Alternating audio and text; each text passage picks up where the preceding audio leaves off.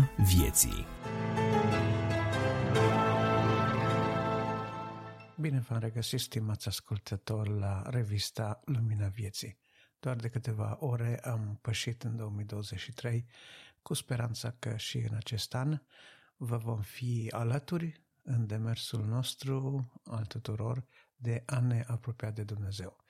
Revista Lumina Vieții este produsă de Asociația Creștinilor Nevăzători Pro Lumina și are ca scop sprijinirea celor ce îl caută pe Dumnezeu în vederea unei vieți de sfințire și a celor care îl caută pe Domnul Isus în vederea mântuirii, pentru a intra într-o relație personală cu Mântuitorul Iisus Hristos.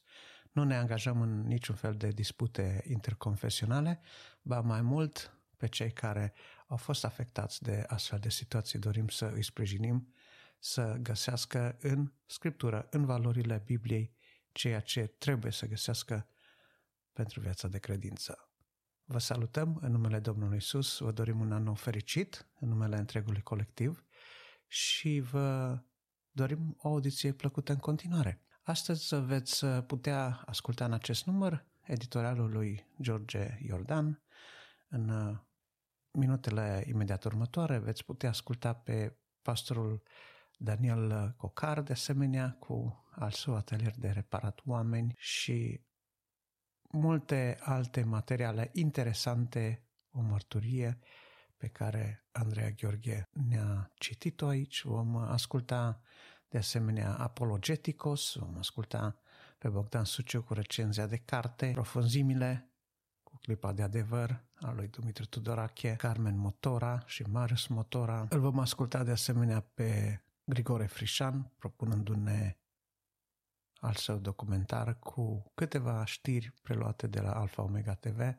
Multe altele am trecut doar repede în revistă ceea ce se va întâmpla în acest număr, așadar vă dorim audiție plăcută și cu mult folos. Fiți binecuvântați!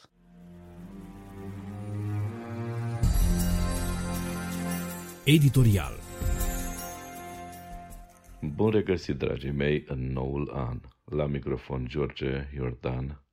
E o cinste și bucurie deopotrivă pentru mine să vă pot întâmpina chiar la început de an cu zâmbet sufletesc adresat dumneavoastră celor care sunteți alături de noi, audind cotidianul acesta alcătuit cu afecțiune, atenție și dragoste spre folosul tuturor analizând într-un mod obiectiv și în măsura aducerii aminte situații din an care m-ar putea face mulțumitor sau alte evenimente care să-mi producă noi angajamente, s-a activat economul interior care contabilizează într-o balanță biblică lucrurile din viața mea, care l-ar putea mulțumi sau nemulțumi pe Dumnezeu. Ca să vin cu lucruri concrete înaintea dumneavoastră, aș putea să vă spun despre urcușurile, alunecările sau chiar mersul constant, ca să nu spun că am bătut uneori chiar pasul pe loc în ce privește relația mea cu Dumnezeu, relația cu semenii sau relația chiar cu mine însumi. Vă pot spune că am renunțat la a-mi propune angajamente generoase pe anul acesta, ca de exemplu, voi citi de trei ori toată Scriptura sau voi fi mai bun sau voi ține post de trei ori pe săptămână pentru că în fiecare dimineață îmi pun întreaga zi în mâna lui Dumnezeu ca agenda pe care o am de parcurs să pot ajunge la a umbla în căile sale.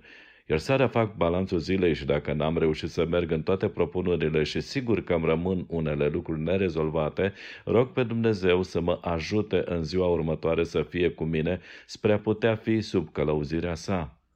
Astfel adorm și mă culc în pace aș împărtăși cu dumneavoastră un pasaj care mi se pare mai potrivit pentru începutul anului decât urările pe care dumneavoastră le cunoașteți foarte bine.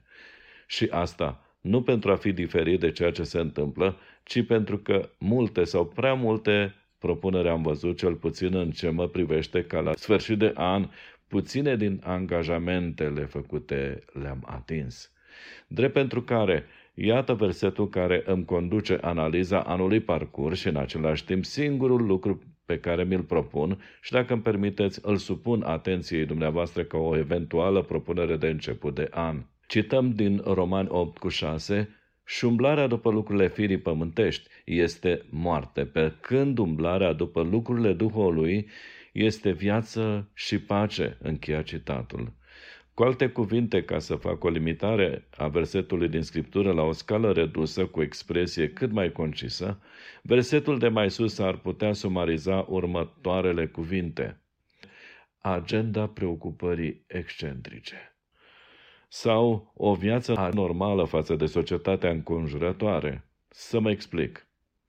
Majoritatea trăind după cum dictează pulsul obișnuitului contemporan, să ne îmbrăcăm cu culorile propuse ca fiind trendul anului, să mâncăm sau ce să nu mâncăm, să vizităm sau ce să nu vizităm, să facem sau ce să nu facem, să trăim după cum simțim funcție de patimile și nezuintele noastre, pentru a dezvolta puțin ce ar putea însemna umblarea după lucrurile pământești sau lucrurile duhovnicești.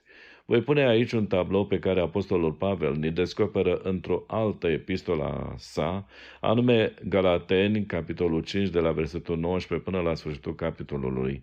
Vom cita. Și faptele firii pământești sunt cunoscute și sunt acestea.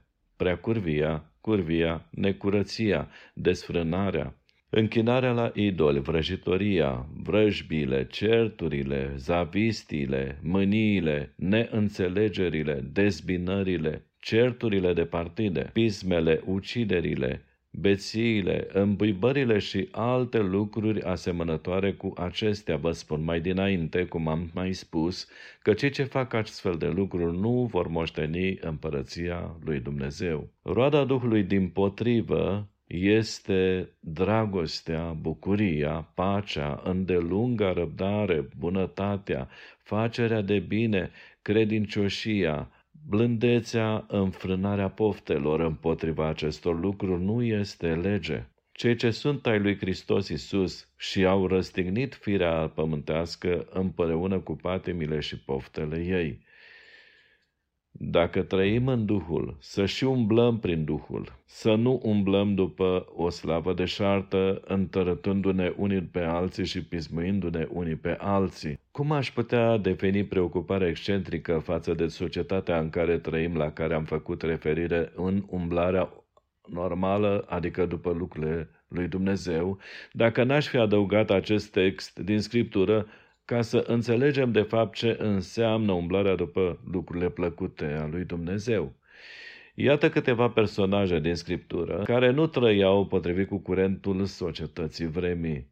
În capitolul 2 din Evanghelia după Luca, îmi declanșează o emoție plăcută prorocița Ana, care de la o vârstă tânără spune acolo că după moartea soțului ei, care s-a întâmplat la șapte ani după fecioria ei, ea, a slujit Domnului sau, dacă vreți, preocuparea ei era să umble cu Dumnezeu și am reținut o expresie care mi-a tras atenția deosebit, anume aceea că zi și noapte îi slujea lui Dumnezeu cu post și cu rugăciuni.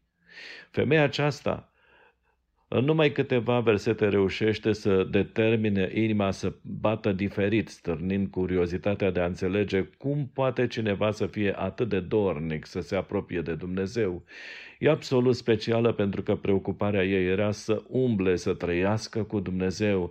Era văduvă postea și se ruga și era în preajma templului, lăuda pe Dumnezeu și vorbea cu cei care așteptau pe Dumnezeu. Îmi pun întrebarea aceasta, oare femeia aceasta care de tânără și-a propus să umble altfel decât ceilalți, nu va fi avut și ea căderile ei, întrebările ei, greutățile ei, văduvă de tânără, Sigur că da, însă ea a schimbat direcția umblării a trăirii sale, a preocupării sale față de societatea vremii care avea doar o formă religioasă, însă fără esență faptică. Un alt personaj în același capitol este Simeon, care ducea o viață sfântă și trăia în frica lui Dumnezeu. Omul acesta ne descrie Biblia că aștepta mângâierea lui Israel. Era un om cu preocupări diferite de ceilalți oameni care aveau aspirații telurice, preocupări obișnuite. Am putea vorbi despre foarte multe personaje din Scriptură, cum ar fi Iosif sau Daniel, care de tineri au avut această nobilă absorbire a concentrării vieții lor că ajunge să-mi stârnească interesul de a încerca să las angajamentele pe durata unui an, spunând anul acesta am propun să fac și să merg etc. Și mai degrabă un singur obiectiv, o singură țintă, să fiu preocupat de a trăi cu El, cu Cel care a murit pentru mine, să umblu după lucrurile care dau viață și pace. Principala diferență dintre un om obișnuit și un luptător constă în faptul că luptătorul consideră orice situație o provocare, în timp ce omul obișnuit consideră orice situație fie o binecuvântare, fie un blestem. Așa că suntem în fiecare clip a vieții noastre puși înaintea unei alegeri, fie să ne împotrivim tentației de orice fel când aceasta este împotriva principiilor sănătoase a Sfintei Scripturii, fie vom alege să ne lăsăm conduși de emoțiile sau situații care ne oferă de lăsare și împlinire efemere. Ori, Lupta de a rămâne în umblarea sănătoasă nu este ușoară, uneori înseamnă eșecuri, decepții, dezamăgiri, însă putem reuși. Aș veni aici cu o ilustrație luată din cartea Supă de pui pentru suflet, scrisă de Jacques Anfield și Mark Victor, întâmplare care ne arată de fapt lupta unui om cu handicap pentru a ajunge la anumite performanțe fizice aproape imposibile, însă care ne poate arăta un crâmpei din ceea ce înseamnă luptele noastre să putem rămâne în preocuparea umblării după lucrurile duhovnicești. Citez. Roger Crawford avea tot ce îi trebuia ca să joace tenis, mai puțin două mâini și un picior. Când părinții lui Roger au văzut prima dată fiul, au văzut un copil cu un singur deget ieșit direct din antebrațul drept și cu două degete ieșite din cel stâng. Pruncul n-avea deloc palme. Brațele și picioarele sale erau mai scurte decât cele normale. La piciorul drept avea doar trei degete, iar cel stâng era atât de contorsionat încât mai târziu a trebuit amputat.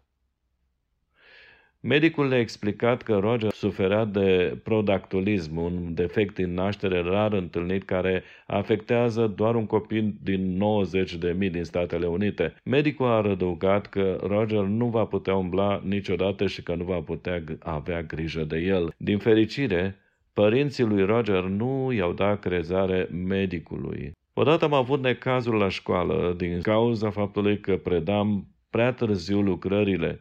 Roger trebuie să țină pixul cu ambele mâini, așa că scrie foarte încet. L-am rugat pe tata să scrie un bilet profesorile mei în care să le solicite o prelungire de două zile pentru predarea temelor. Tata a refuzat și mi-a spus să încep să lucrez la teme cu două zile mai devreme. Tatălui Roger l-a încurajat întotdeauna pe acesta să facă sport – învățându-l să arunce și să prindă mingea de volei și să joace fotbal pe terenul sportiv al școlii. Înaintea fiecărui meci, Roger obișnuia să vizualizeze visul de a înscrie un eseu într-o zi. El a avut un noroc, mingea a ajuns la el și tânărul a început să alege cât de tare putea cu piciorul său artificial către linia de marcare în jurul lui. Antrenorul și colegii îl aclamau din răsputeri. La linia de 10 iarzi, un adversar l-a prins din urmă și s-a agățat de glezna lui stângă. Roger a încercat să-și elibereze piciorul artificial, dar acesta s-a desprins de tot. Eram încă în picioare, își amintește Roger. Nu știam ce altceva mai bun aș fi putut face. Așa că am început să țopăi către linia de marcare. În sfârșit, arbitru și-a ridicat fanionul. Am înscris un eseu. Chiar mai mult decât cele șase puncte marcate, privirea descumpănită a adversarului meu care rămăsese cu piciorul meu artificial în mână făcea toți banii. Dragostea de sport a lui Roger a continuat să crească, la fel ca și încrederea sa în sine. Pentru el, de pildă, mâncatul în sala de mese alături de colegi era extrem de dureros pentru Roger care se chinuia să ducă mâncarea la gură. Cursul de dactilografiere m-a învățat o lecție valoroasă, povestește el. Nu le poți face pe toate. Cel mai bine este să te concentrezi asupra lucrurilor pe care le poți face cel mai bine. S-a dovedit că unul din lucrurile pe care le putea face Roger era să țină racheta de tenis. Din păcate, atunci când o rotea prea tare, o scăpa cu ușurință din mână. Întâmplarea a făcut să găsească într-un magazin de vechituri o rachetă cu mâner dublu în care degetul său putea intra cu ușurință. Acest model ciudat i-a permis să folosească racheta ca un jucător profesionist. Aș jucat zi de zi și în scurt timp a devenit capabil să joace meciuri întregi, ba chiar să câștige o parte din acestea. El nu s-a oprit aici. A continuat să practice cu înverșunare și a făcut o operație la cele două degete pe care le avea la mâna stângă, fapt care i-a permis să prindă mai bine racheta, îmbunătățindu-și astfel foarte mult jocul. Deși n-avea niciun exemplu la care să se raporteze, Roger a devenit obsedat de jocul de tenis și încetul cu încetul a început să câștige din ce în ce mai multe meciuri. El a continuat să joace tenis în timpul facultății, încheind cariera cu 22 de victorii și 11 înfrângeri. Mai târziu a devenit primul jucător de tenis cu handicap certificat ca jucător și antrenor profesionist. La ora actuală, Roger face turnee prin toată țara și ține seminarii în care învață participanții ce înseamnă să fii un învigător, indiferent de condiția ta.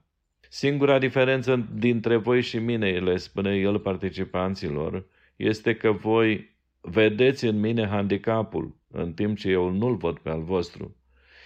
Nu este un om fără un handicap sau altul. Când oamenii mă întreabă cum cred că îmi voi depăși handicapul, le răspund că nu pot face orice ce face un om normal, dar în timp am învățat ce nu pot face cu niciun chip. De pildă, să mănânc cu bețișoare chinezești, dar ce este mai important este ce lucruri pot face. De aceea mă dăruiesc din tot sufletul lucrurilor pe care le pot face. Dragii mei, poate că anul care a trecut ați înregistrat printre unele reușite și eșecuri, dezamăgiri în relații, neîmpliniri în a realiza ce v-ați propus, derapaje spirituale ca și mine. Haideți să încercăm să imităm pe acest personaj care a învățat să lupte pentru preocupările sale, am putea spune, excentrice din punct de vedere a unui om normal. Însă a reușit să facă lucruri pe care medicul nu numai că nu le vedea în viața lui, dar încerca să implementeze în gândirea părinților lui de lăsarea, prin faptul că a spus că niciodată nu va putea să facă ceva important. Să ne propunem deci să umblăm anul acesta în fiecare zi, pas cu pas, zi de zi, în lucrurile Duhului lui Dumnezeu.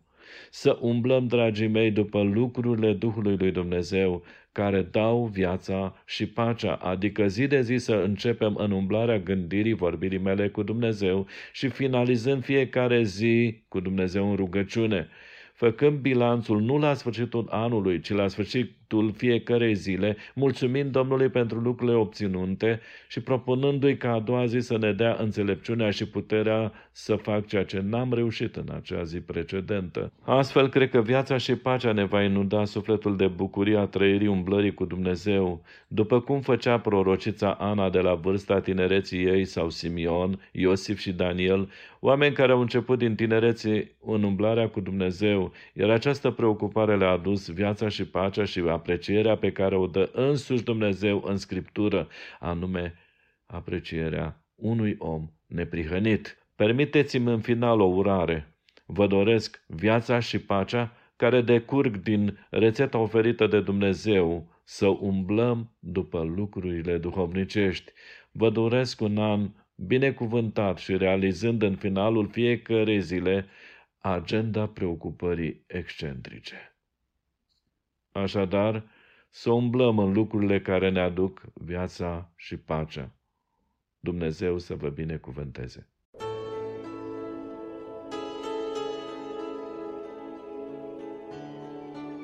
Vestea bună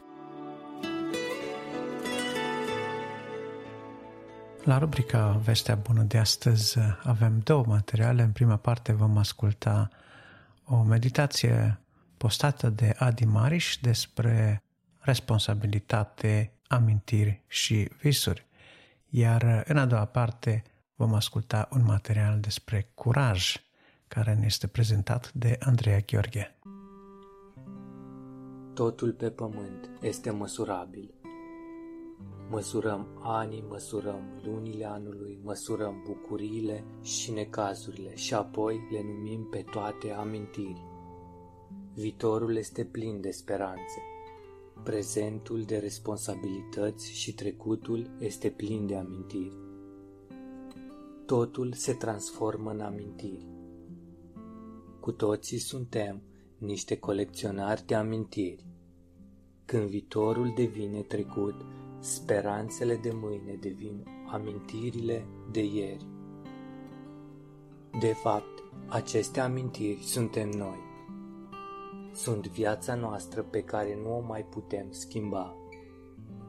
Putem schimba prezentul, ne putem propune să schimbăm viitorul, însă nu mai putem schimba trecutul. Nu mai putem schimba amintirile. Viitorul cu care făceam planuri, prezentul cu care ne luptăm în fiecare zi devin amintiri, dovezi pentru noi sau împotriva noastră. Vino sau du-te. Se va spune la sfârșit, pe baza acestor amintiri, felul în care am gândit sau am acționat ieri se poate ridica împotriva noastră mâine. Cine nu gândește corect despre viitor va acționa greșit în prezent și va suferi din cauza trecutului. Și asta doar pentru faptul că trecutul nostru, plin de amintiri, este un permanent prezent pentru Dumnezeu. Un prezent căruia Dumnezeu îi spune Vino sau du-te. Fiecăruia la naștere ne-a fost dată o anumită măsură de timp, numit viață. La începutul acestei vieți, Dumnezeu ne-a învățat prin părinți, apoi prin Biblie, ce trebuie să facem cu această viață, cum și pentru cine să o investim. În fiecare clipă din viață Dumnezeu vorbește cu noi prin scripturi și prin fiecare experiență prin care trecem. Dumnezeu vorbește prin Duhul nostru, singura poartă prin care El intră ca să ajungă în sufletul nostru. Scopul său este să facă precum în cer, așa și pe pământ. Scopul său este să sfințească sentimentele care ne răscolesc sufletul, care ne poartă încoace și încolo. Scopul său este să ne sfințească rațiunea, acest judecător personal care trebuie să fie cinstit și drept. Scopul său este să ne sfințească voința. Însă, în fiecare clipă din viață și diavolul încearcă să vorbească cu noi, prin carnea noastră, prin poftele noastre, prin instinctele noastre primare. Trupul este singura lui poartă prin care poate intra ca să ajungă în sufletul nostru. Scopul lui este să facă precum mâniat, așa și pe pământ. Scopul lui este să pângărească sentimentele, animalizându-le și bestializându-le. Scopul lui este să murdărească rațiunea, să o întunece, să o răzvrătească, transformând-o într-o armă îndreptată împotriva lui Dumnezeu, împotriva bisericii, împotriva propriilor părinți, împotriva oricărei forme de autoritate. Scopul lui este să distrugă voința, aducându-l pe om în starea în care nu mai poate să vrea nimic bun. Indiferent ce alege fiecare muritor, totul se transformă în amintiri pe care Dumnezeu le scrie în cartea vieții sau în alte cărți. Niște cărți au fost deschise și a fost deschisă o altă carte, care este cartea vieții, și morții au fost judecați după faptele lor, după cele ce erau scrise în cărțile acelea. Apocalipsa 20 cu 12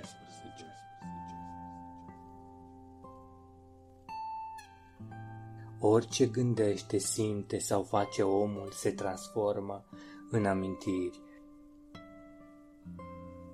Personal, cred că cel mai important lucru pe care trebuie să-l faceți în 2023 este să vă puneți viața în rânduială cu Dumnezeu și știți cum să o faceți, că nu sunteți oameni care să nu știți. Fiecare știe în dreptul lui ce trebuie să taie și să omoare ca să poată trăi ceea ce trebuie. Am ajuns la concluzia că inima noastră e mărginită. Nu poți băga în ea pe Dumnezeu dacă nu scoți ceva din ea, că nu încape acolo. Noi tot adunăm, tot adunăm, tot adunăm tot felul de lucruri în inimă și Dumnezeu nu mai are loc. Scoateți din inimă în 2023 ce nu-i bun, ca să încapă Dumnezeu. Rămâi cu bine 2022, 2022, 2022, 2022. Curajul, o forță divină. Am început un an nou, care nu pare a avea perspective promițătoare și din punct de vedere biblic ne apropiem de un sfârșit, iar acest proces, din păcate, arată a fi din ce în ce mai rău, înainte de a se face bine, înainte de a fi perfect, sub domnia Regelui nostru Isus Hristos. Însă, între timp, noi trebuie să ne antrenăm acest atribut, acela de a fi curajoși. Curajul a devenit esențial în lumea de azi. Când realitatea se distanțează cu pași repezi de una utopică, tot mai mult curaj este necesar pentru a supraviețui psihic și pentru a ridica pe cei care sunt mai slabi. Dumnezeu ne cere să purtăm poverile celor ce nu mai au acea putere.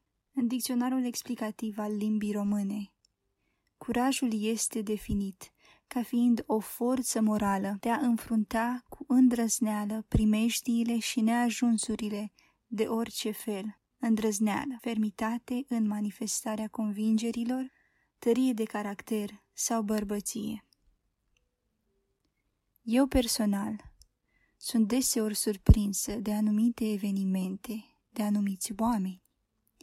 Evenimente care au avut loc și oameni care au acționat într-un mod inexplicabil, dar totuși care dau dovadă de un curaj parcă dintr-o altă lume, cu o fundație necunoscută. Știu, știrile ne pot doborâ, fiindcă de regulă ni se prezintă vești sombre, întâmplări ieșite din comun de tragice și acestea în număr mare, foarte mare. Dar dacă suntem atenți și sensibili la ceea ce ne înconjoară, aflăm că asemenea lucruri pot deveni cataliste în schimbarea oamenilor din jur, a familiei sau poate a comunității, iar uneori asemenea încercări de foc au un efect asupra oamenilor pe plan mondial. La un buletin de știri, în luna decembrie, a fost anunțat un caz care mi-a dat ocazia să mă minunez de felul minunat în care lucrurile oribile dintr-un accident de autocar s-au desfășurat. În acest accident oribil, o fată frumoasă de 15 ani pe nume Alexia a fost la un pas de moarte sau la un pas de a-și trăi tot restul vieții într-un mod extrem de diferit și dificil. Însă felul în care oamenii, în cunoștință de cauză, s-au mobilizat a făcut diferența în acest accident, Alexia a rămas fără brațe, unul fiind complet smuls, iar celălalt parțial. În autocar era și fratele ei mai mare, numai cu un an, Eric. Eric, fiind teafăr, s-a asigurat că Alexia este în viață și conștientă. Scos-o repede din autocar, dar nu s-a speriat în a lua și brațul ei amputat. Această știre a stârnit un val de empatie și compasiune pentru fata greu încercată. Oamenii care nu o cunoșteau pe Alexia au mers să doneze sânge, iar o echipă amplă de medici, chirurgi, anesteziști și asistenți medicali au lucrat timp de 20 de ore în replantarea brațelor acestei fete. După multă trudă și solidaritate din partea celor marcați de această întâmplare nefastă, Alexia a ieșit din operație cu ambele brațe funcționale, la un nivel de 85%. Deși la un început de drum greu de recuperare și de adaptare la un nou stil de viață, Alexia a fost ajutată să înceapă acest drum cât mai bine posibil, datorită curajului colectiv. Alexia, în suferința în care se află, va deveni o inspirație pentru alții pe acest drum greoi, dar ajutată de Dumnezeu și de cei ce o iubesc, va ieși la capăt învingătoare. Este nevoie de curaj și speranță fiindcă se pășește în necunoscut, pe un teritoriu neplăcut și incomod. Avem atâtea exemple de curaj în a înfrunta viața aceasta imprevizibilă și plină de încercări. Johnny Erickson, care de la vârsta fragedă de 17 ani a rămas tetraplegică, lipsită de toate funcțiile membrelor, a găsit puterea în Dumnezeu pentru a trăi o viață exemplară pentru a face mult mai multe decât majoritatea celor ce nu au nicio dizabilitate. A devenit un speaker motivațional pe plan internațional, călătorind în așa de multe locuri pentru această lucrare de trezire, o artistă în lucrările de pictură, pe care le-a făcut folosindu-se numai de gura ei. Și chiar aici, în România, avem pe fratele Sergiu Nichescu, care cu voioșie învruntă viața fără brațe, din copilărie. Dar Domnul i-a făcut parte de o poveste ca din pasme. Soția care are puterea pentru doi. Aceștia sunt cunoscuți pe o scară mai largă, dar sunt atât de mulți care dau dovadă de un enorm nivel de curaj. Sunt prigoniți în țări unde nu se permite propovăduirea cuvântului lui Dumnezeu, oameni care locuiesc în locuri de conflict sau război, precum Ucraina, Rusia, oameni care s-au despărțit de vreo persoană iubită sau mai mulți, toți aceștia sunt participanți într-un maraton plin de obstacole prin care numai curajul le oferă forța necesară pentru a înainta. Fiecare dintre noi avem o bătălie de purtat. Iar pentru mulți ascultători ai acestui program, sunteți curajoși. Sunteți dovada clară, individuală, de un curaj personal puternic. A înfrunta lumea și viața fără să o vezi este extrem de greu, dar ați găsit o cale. Iar într-o zi, după cum ni s-a promis în cartea Apocalipsa, capitolul 21, versetul 4, Dumnezeu însuși ne va șterge orice lacrimă din ochi și moartea nu va mai fi, nu va mai fi nici șale, nici strigăt, nici durere, pentru că lucrurile din tâi se vor duce. Așa că vă invit să aveți curaj, să pșiți înainte chiar dacă este greu. Încercarea nu este veșnică, iar Dumnezeu este cu noi. Așa cum Dumnezeu l-a îndemnat pe Iosia în Vechiul Testament, să luăm și noi acest mesaj în mod personal. Domnul spune, oare nu eu ți-am porucit, fi tare și curajos, nu te îngrozi și nu te înspăimânta, fiindcă Domnul, Dumnezeul tău, este cu tine. Vă invit să pășiți în anul nou cu încrederea că El are totul sub control, iar El este de partea copiilor Lui, a celor ce au ales să-L urmeze. El însuși a zis, după cum este scris și în cartea Deuteronom și în Evrei, nici de cum nu te voi lăsa, cu niciun chip nu te voi părăsi. Astfel putem spune plin de încredere, Domnul este ajutorul meu, nu mă voi teme.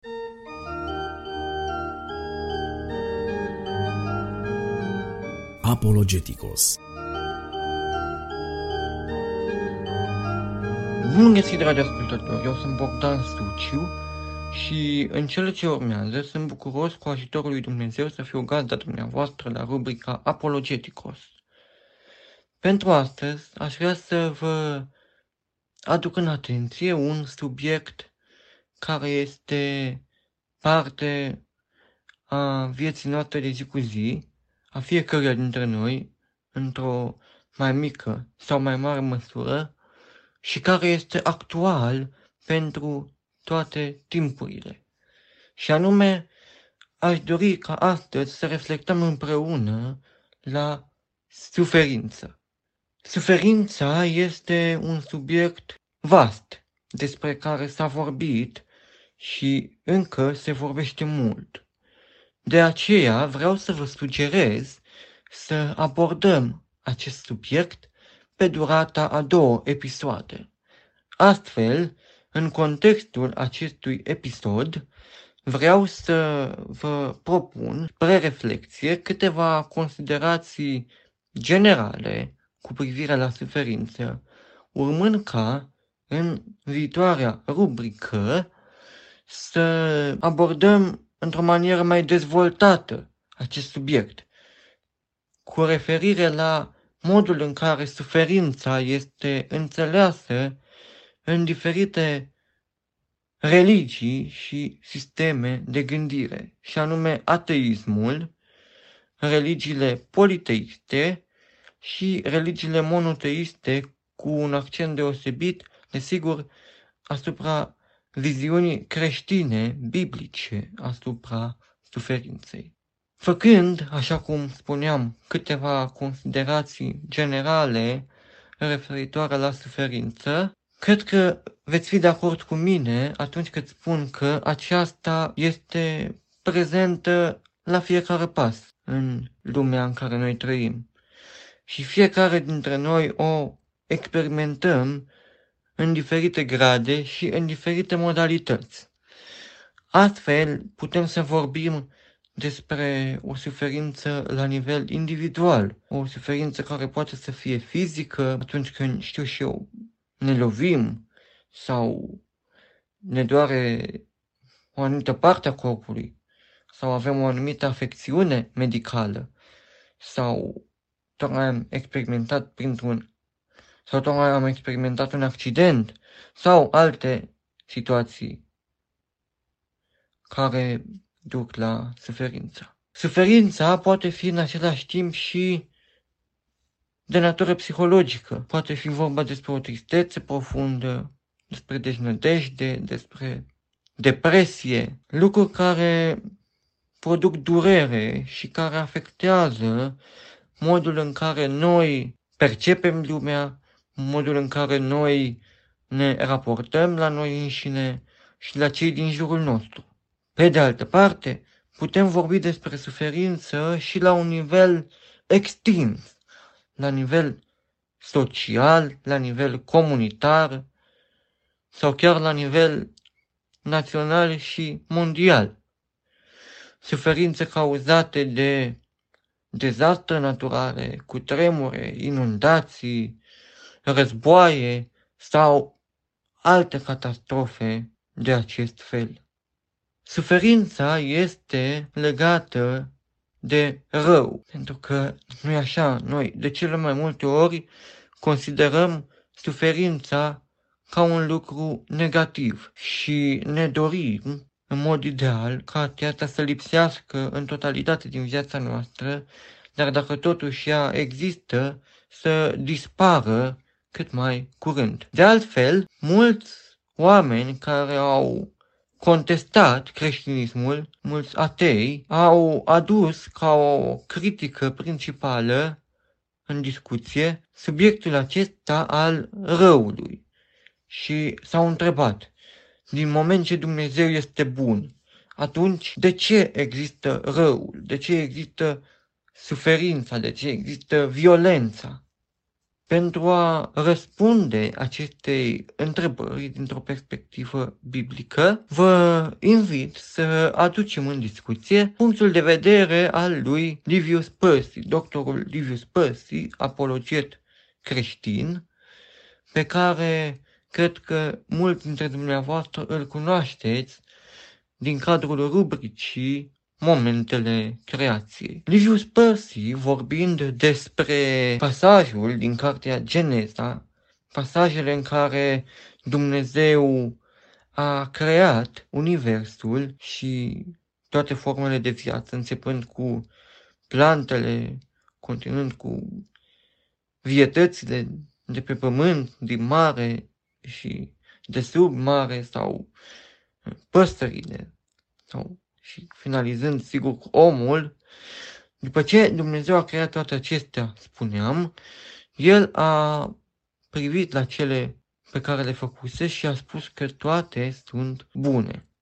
Așadar, Dumnezeu a creat o lume perfectă, o lume din care lipsea orice urmă de violență, orice urmă de rău, orice urmă de suferință.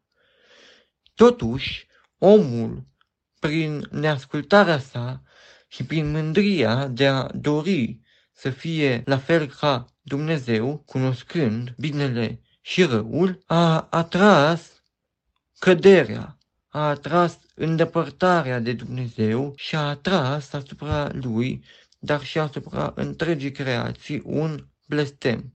Și vă amintiți, poate, versetele din Cartea Geneza, capitolul 3, dacă nu greșesc, acolo unde Domnul Dumnezeu le spune primilor oameni despre consecințele pe care le va avea neascultarea lor. Și așa de pildă Dumnezeu îi spune bărbatului că va fi nevoit să-și culeagă hrana cu sudoarea frânt, frunții și pământul îi va da spin și pălămidă, parafrazez, femeia cu durere va naște copiii și dorințele ei se vor ține după bărbat. Așadar, acesta este momentul în care suferința a intrat în lume.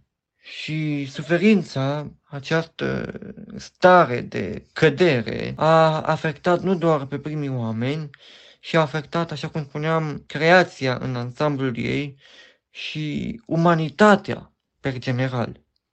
Și singurul lucru, singura modalitate în care poate fi soluționată suferința este prin jertfa Domnului Isus Hristos și în momentul în care ne vom regăsi în împărăția cerurilor. Așadar, ceea ce se poate spune faptul că soluția suferinței nu este în lumea aceasta. Și aici ne aduc aminte de o discuție pe care am purtat-o cu o doamnă care a avut un rol deosebit în viața mea, o doamnă care este consider creștin și care a apărut în viața mea într-un mod, aș spune, providențial și spunea dumnea ei faptul că noi de multe ori ne dorim să găsim perfecțiune, ne dorim să găsim ceva perfect care să umple golul pe care fiecare dintre noi îl avem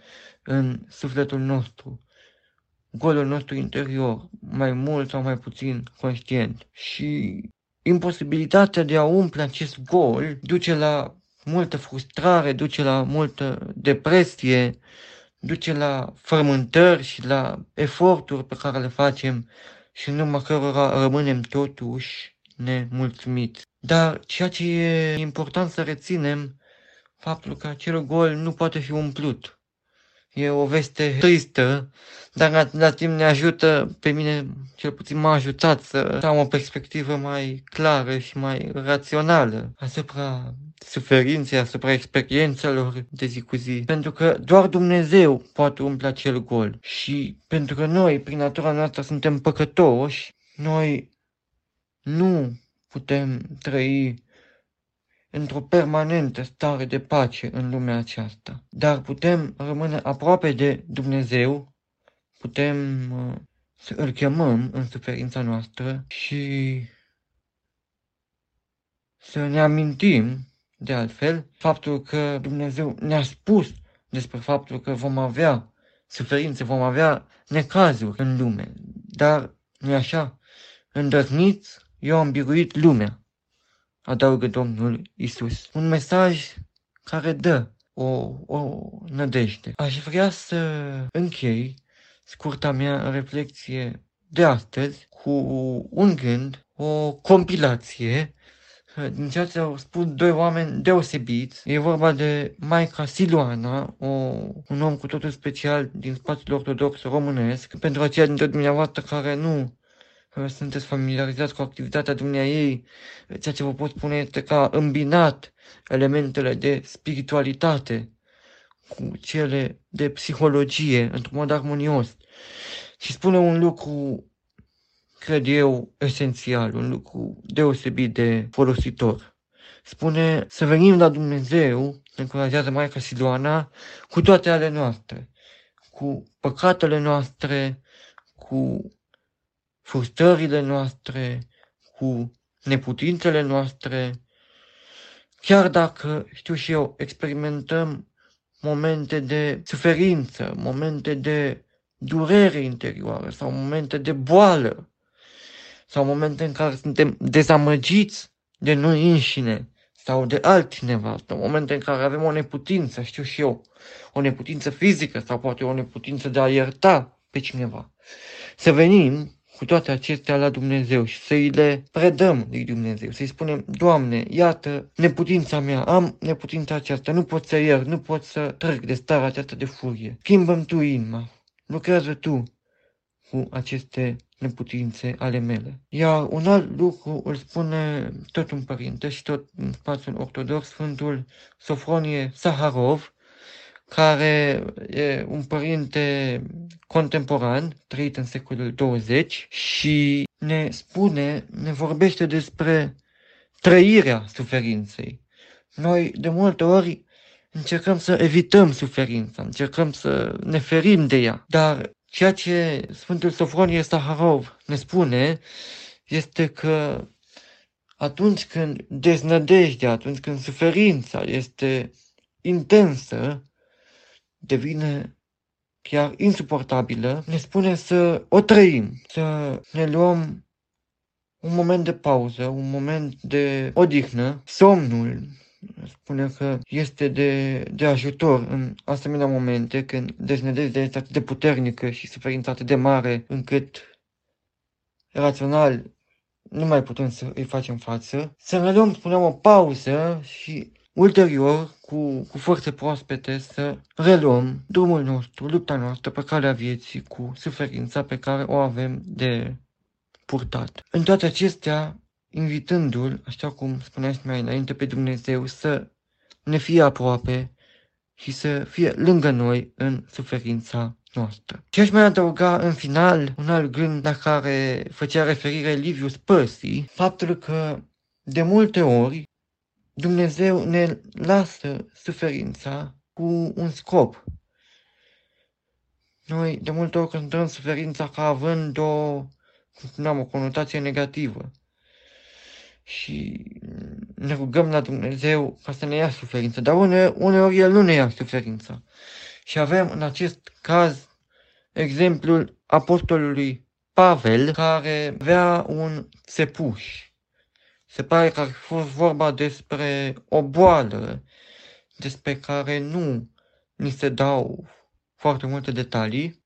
Apostolul Pavel nu descrie detaliat natura suferinței sale, dar spune că s-a rugat la Dumnezeu de trei ori ca să îi se ia acest sepuș. Dumnezeu nu i-a luat sepușul, asta cu toate că era vorba, iată, de Apostolul Pavel, un om deosebit de implicat, un om care avea multe misiuni de îndeplinit, avea o lucrare de răspândire a credinței în numeroase locuri.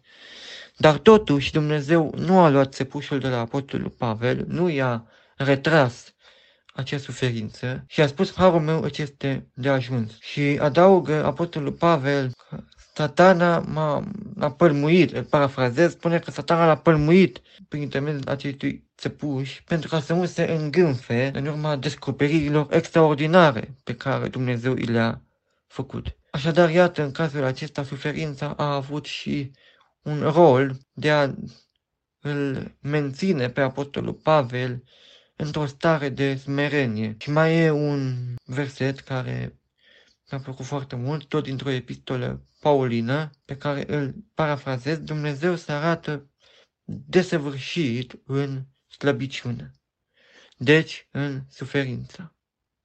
Dar, prieteni, acestea sunt cele câteva gânduri pe care am vrut să le aduc în atenția dumneavoastră. Gândul cu care ați vrea să ne-au rămas bun și să închei intervenția mea de astăzi este acela de a îl invita pe Dumnezeu să ne fie alături în momentele de suferință, să trecem prin suferință împreună cu El. Chiar dacă uneori simțim că nu putem merge mai departe, simțim că mintea noastră nu ne mai ajută, simțim că fizic nu mai putem face un pas înainte și lumina de la capătul tunelului, cum s-ar spune, pare că nu se vede, totuși noi avem posibilitatea să traversăm acest întuneric al suferinței de mână cu Dumnezeu. Și făcând acest lucru, știm că ne îndreptăm către o direcție bună. Pentru că, nu așa, toate lucrurile lucrează spre binele celor care îl iubesc pe El. Cu acestea fiind spuse, eu îmi iau rămas bun de la dumneavoastră, vă mulțumesc pentru atenția acordată și vă dau întâlnire la un nou episod apologeticos, context în care vom continua o perspectivă mai detaliată cu privire la suferință.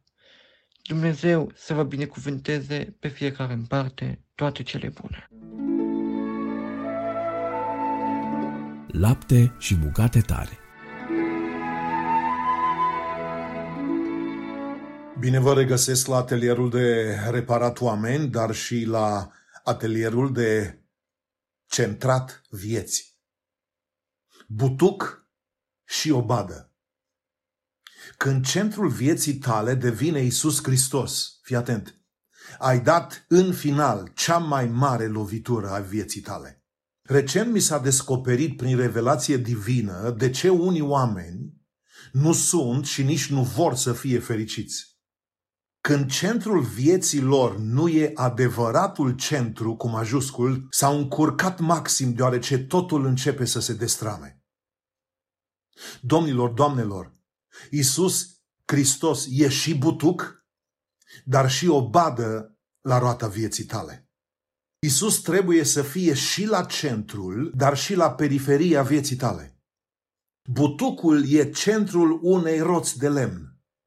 Iar obada e partea circulară, periferică a unei roți, peste care se montează șina și ține spițele împreună, ea se mai numește și coroană.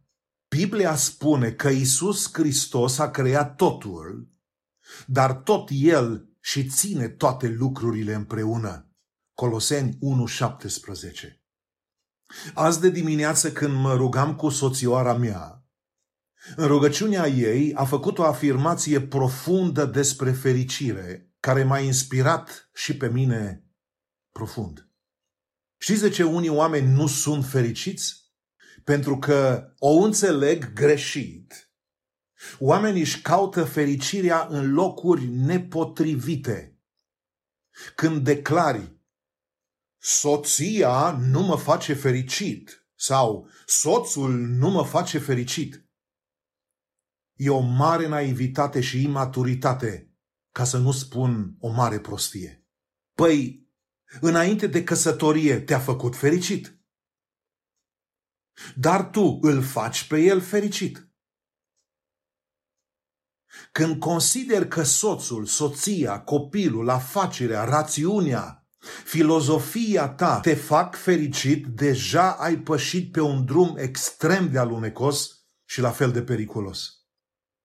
Când aștepți de la aceste persoane sau lucruri fericirea, te-ai încurcat nasol de tot. Știi de ce?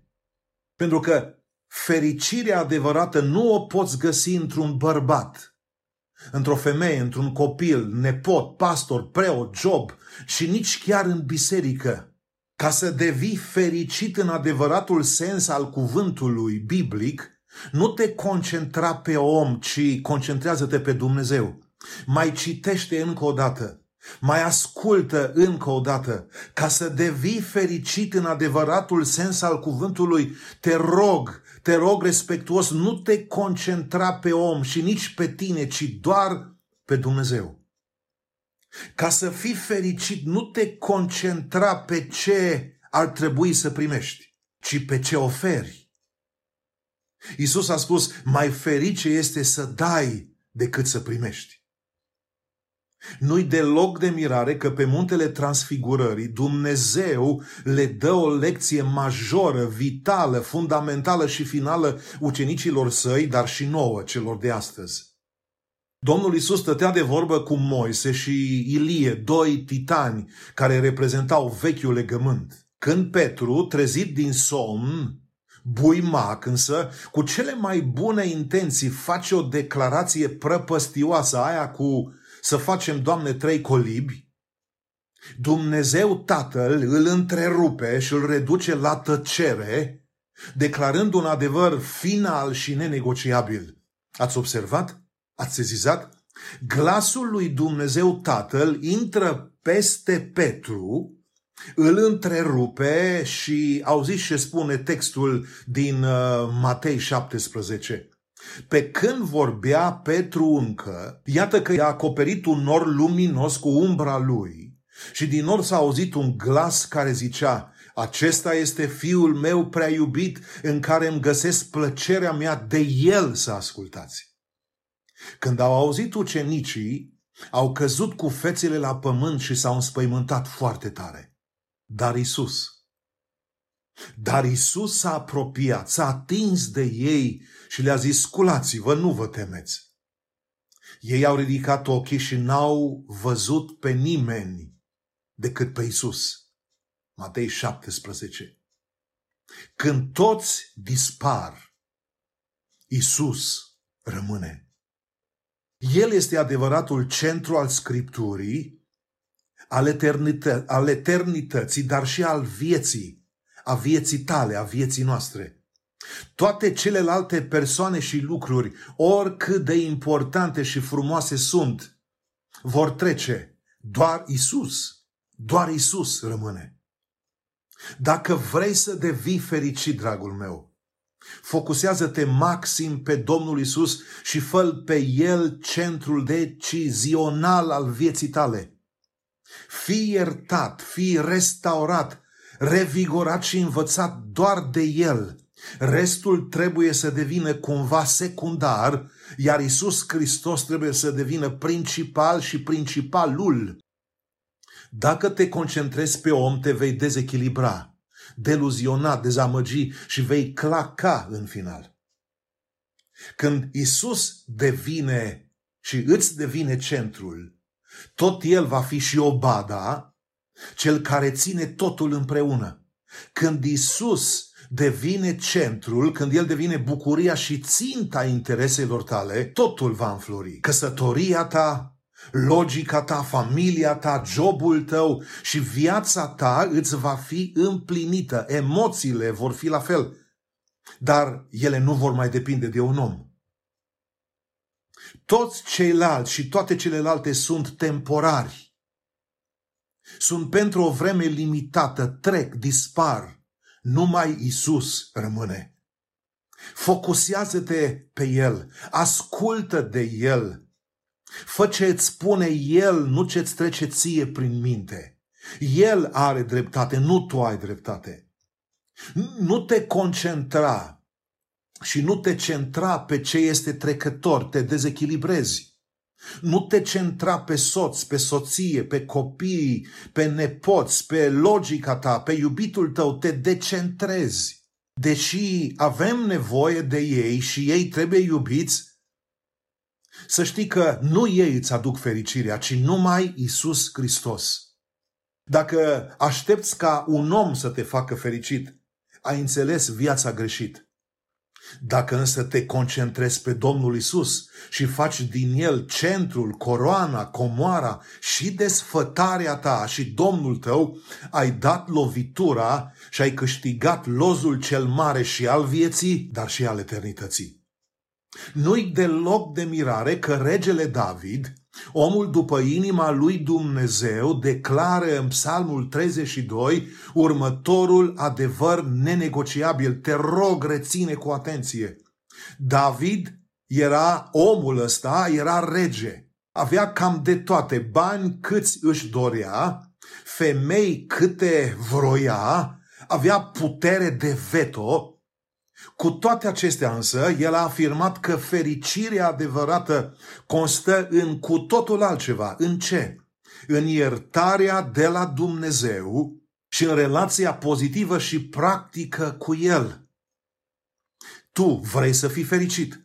Concentrează-te Numai și numai pe cel ce iartă, adică pe Isus Hristos. Concentrează-te pe cel ce ne dă din belșug și ține toate lucrurile împreună. Numele lui este Isus Hristos. Isus Hristos este butucul, dar și o bada vieții tale. Să știi că nu se poate una fără cealaltă. Mai întreb, te mai întreb odată, este Isus Hristos butucul, dar și obada vieții tale? El nu poate fi doar la centrul vieții tale, iar la periferia vieții tale să faci tu ce vrei. Isus Hristos este și butuc, dar și obadă. Să nu cumva să uiți adevărul acesta. Amin. Profunzimi.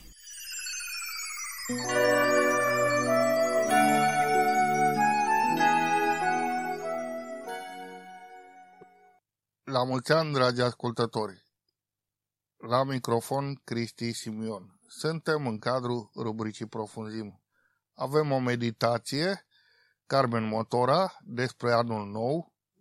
Marius Motora este cel care citește.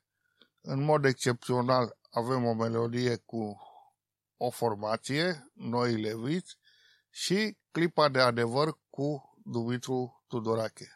Haideți să ascultăm spre slava lui Dumnezeu.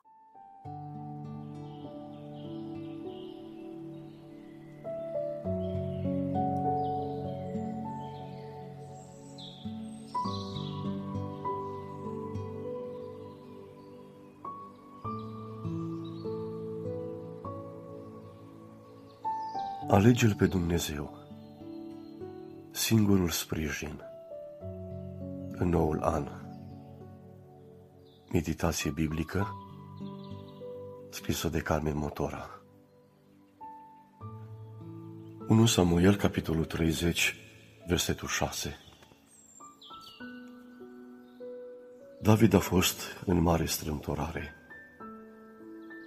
căci poporul vorbea să-l ucidă cu pietre, pentru că toți erau amărâți în suflet, fiecare din pricina fiilor și fetelor lui.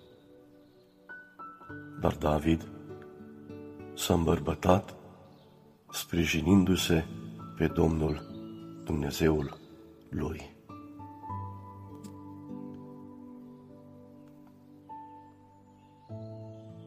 Că vom întâmpina furtuni în noul an, e sigur. Umilințe ca și David, da, că vom fi urmăriți mereu de dușmani, bineînțeles. Că vom fi abandonați sau trădați când va fi mai greu, e de așteptat. Poate, ca și David, vom ajunge până acolo că ultimii ce ne înconjoară ca și prieteni vor pune mâna pe pietre să ne ucidă. David a trăit aceste furtuni una după alta, fără pauză. Diavolul nu vroia nicio pauză pentru sufletul lui. David, umilit, urmărit de dușman, rămas fără neveste și copii, fiind răpiți, fără nicio speranță, se vede în fața ultimilor lui prieteni, iar aceștia îl trădează. Pun mâna pe pietre să-l spulbere. Însă David face un singur lucru – Unicul lucru pe care îl știa încă de când era pe câmpie, cu mioarele lui, se sprijinește pe Dumnezeu. Se îmbărbătează cu acest sprijin. Pentru el, Dumnezeu era ca și cerul pentru ciocârlie. Dumnezeu era ultima și singura scăpare din orice, din oricât. de oriunde. Aleg ca noul an necunoscut, dar plin de ura dușmanului, să mă îmbărbătez, sprijinindu-mă pe Dumnezeu. Nu pe mine, sau pe ce am, sau pe ce pot, doar pe Tata. Alege-L pe Dumnezeu, singurul tău sprijin în noul an. Așa vei putea cânta totdeauna deasupra furtunilor. Ca și David, vei fi cunoscut pe pământ ca unul care se îmbărbătează sprijinindu-se pe Dumnezeu. Iar în cer vei fi știut ca protejatul împăratului. Mergi până în pânzele albe, sprijinindu-te pe Dumnezeu. Alege-L pe Dumnezeu, singurul sprijin în noul an. Meditație biblică scrisă de Carmen Motora.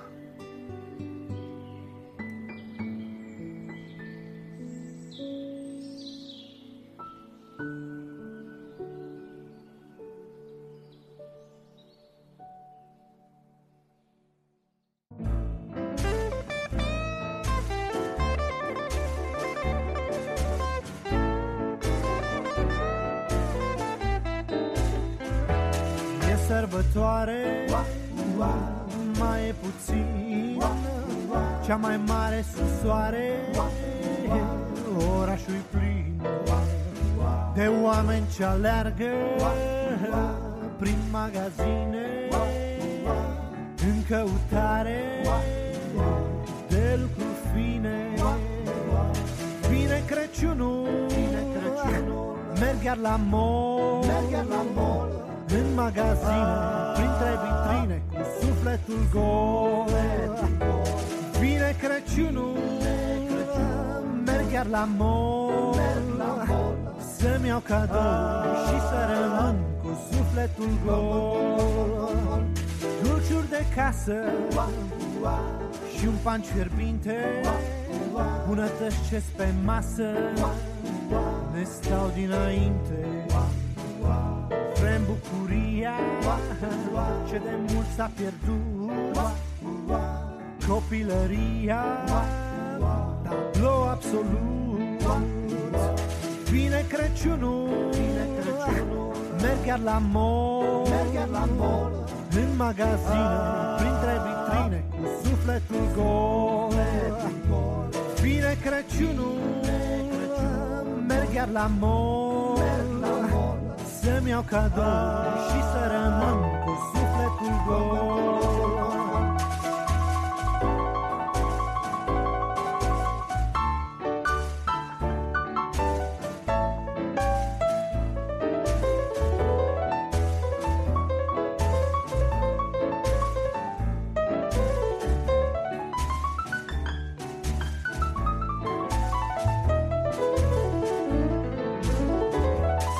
Se duce zer anul, nu rămâi cu nimic.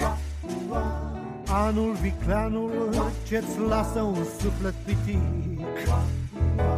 Dar Domnul Slavei a venit să-ți dea De Crăciun mântuirea pentru inima ta.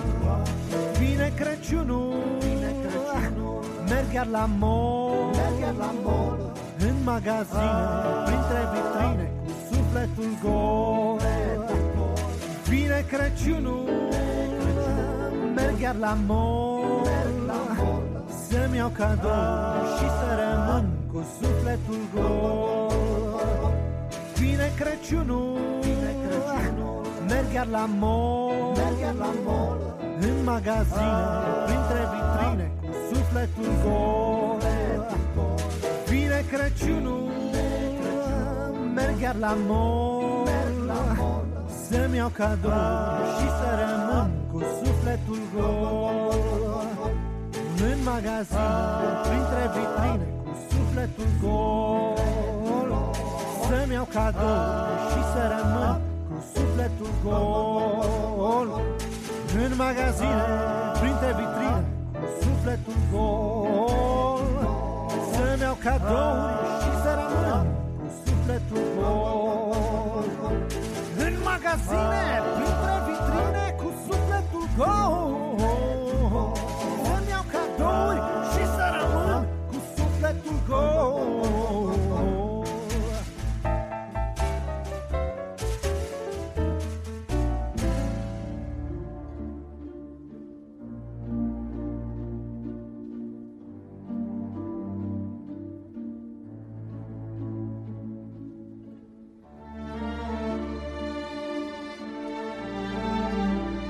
Astăzi se aud peste tot în jur cuvinte ca acestea. Crăciun fericit, sărbători fericite, la mulți ani, cuvinte pline de căldură, colinde, cântece minunate. Este peste tot o atmosferă plăcută, la radio, la televizor, în mijloacele de transport, pe stradă, în școli, în diferite locații. Lumea aleargă, se aprovizionează, se pregătește cu tot felul de mâncăruri, de, de băuturi, aranjează întâlniri, familii, cu prieteni și toate acestea pe temeiul acestei bucurii imense care este nașterea Domnului Isus. Să ne amintim că și îngerii au spus atunci, bucurați-vă că ce vă aduc o veste bună. În cetatea lui David vi s-a născut un mântuitor. Lucrul acesta este minunat și e bine că se întâmplă. Ceea ce aș dori eu cu această ocazie, cu prilejul acestei scurte meditații cu care ne-am obișnuit, este să medităm, să ne gândim mai bine la felul în care Isus a sărbătorit nașterea Domnului. Gândiți-vă că acolo în Betleem, într-un grajd, Fecioara Maria a născut pe Isus. Și niște magi au venit, s-au închinat înaintea lui și au adus daruri, aur, smirnă și tămâie. Erau lucruri de mare valoare erau lucruri de preț. Și astăzi aurul este de mare preț.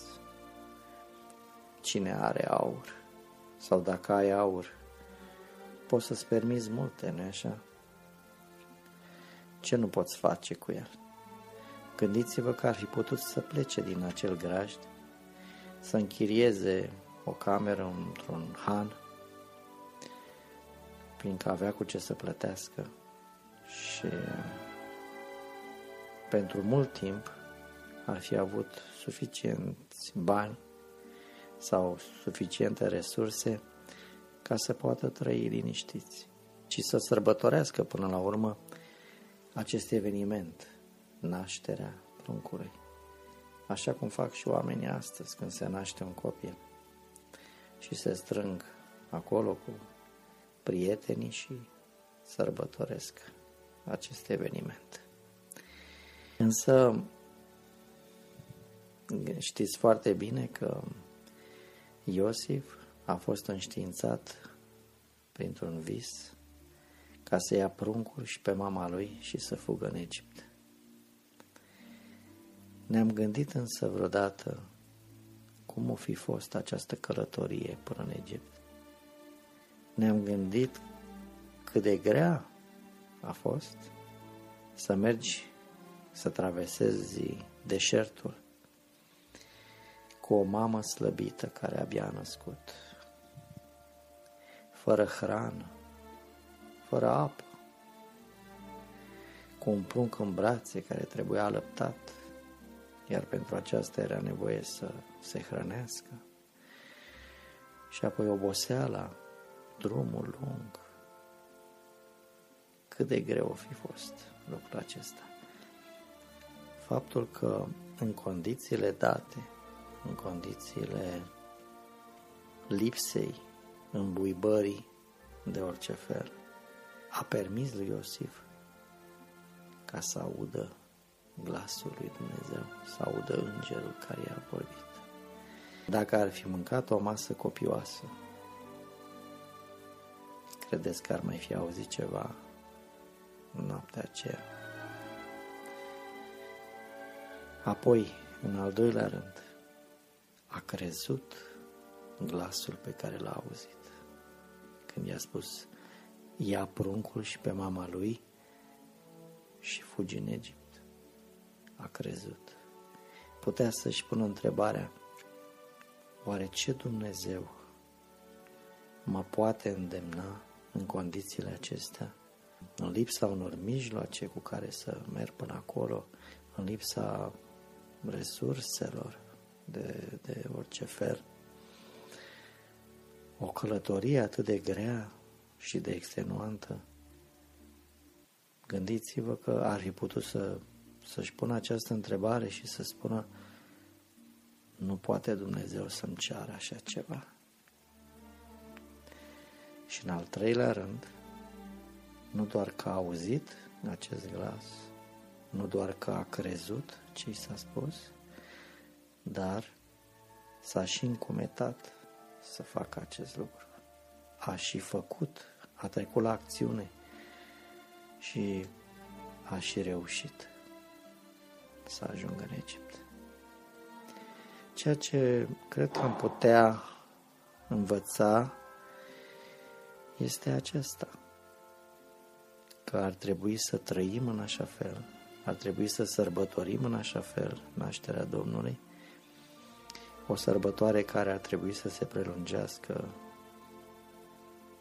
pe, pe totdeauna și nu doar într-o anumită zi, în așa fel încât să putem să fim capabili să auzim, să auzim glasul conștiinței. De multe ori Dumnezeu ar vrea să ne vorbească în conștiința noastră, dar nu auzim. Și spune Biblia, Apostolul Pavel, spune că din pricina îmbuibărilor de mâncare și băutură. Lucrul acesta împiedică spiritul, ne împiedică să mai auzim glasul conștiinței. Apoi, dacă auzim acest glas în care ne îndeamnă să zicem să cercetăm pe cei care sunt în nevoie, pe cei care sunt săraci, pe cei care sunt mai amărâți decât noi, să și facem, să și credem acest glas și să-l urmăm, să trecem la acțiune, să trecem la fapte. Spuneam că este un lucru foarte frumos că se întâmplă în zilele acestea, dar mi-ar plăcea să văd totdeauna această atmosferă. Mi-ar plăcea să văd totdeauna grija aceasta de a face un dar, fie în cuvinte, fie în, din punct de vedere material, în alimente, îmbrăcăminte, sau de altă natură, mi-ar plăcea să văd că dăruim lucruri în tot timpul anului și în funcție de nevoi. Dar pentru aceasta e nevoie, în primul rând, să aruncăm o privire asupra noastră și asupra felului în care trăim, a stilului nostru de viață și cea mai mare luptă pe care o avem de dus nu este cu cei din afară sau cu ce este în afara noastră, ci cea mai mare luptă este cu tirania obiceiului nostru. Avem obiceiuri care s-au împământenit, care s-au uh, întărit atât de rău că nu mai putem scăpa de ele. Avem dependențe pe care le-am dobândit de un lucru sau de altul. Și ne e greu să, să ieșim de aici.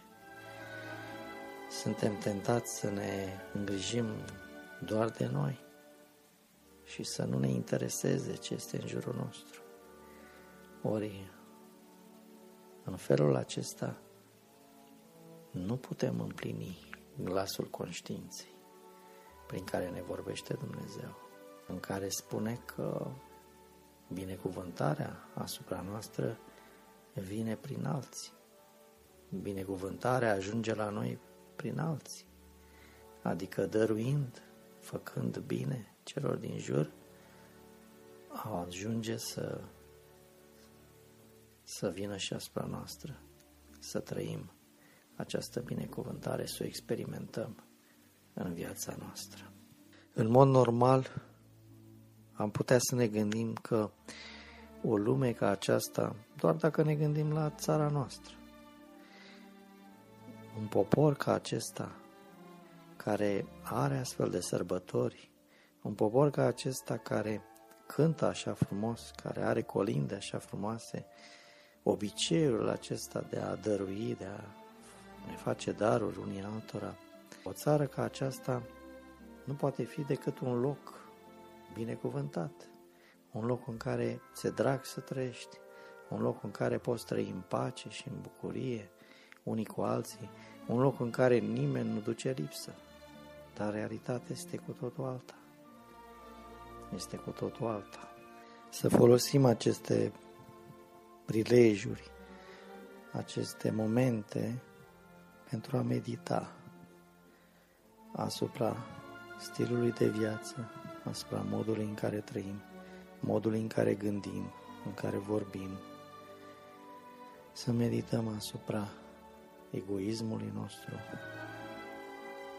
și asupra nevoilor celorlalți. Pentru ca, în adevăr, viața noastră să fie o sărbătoare și nașterea Domnului să fie împlinită în noi.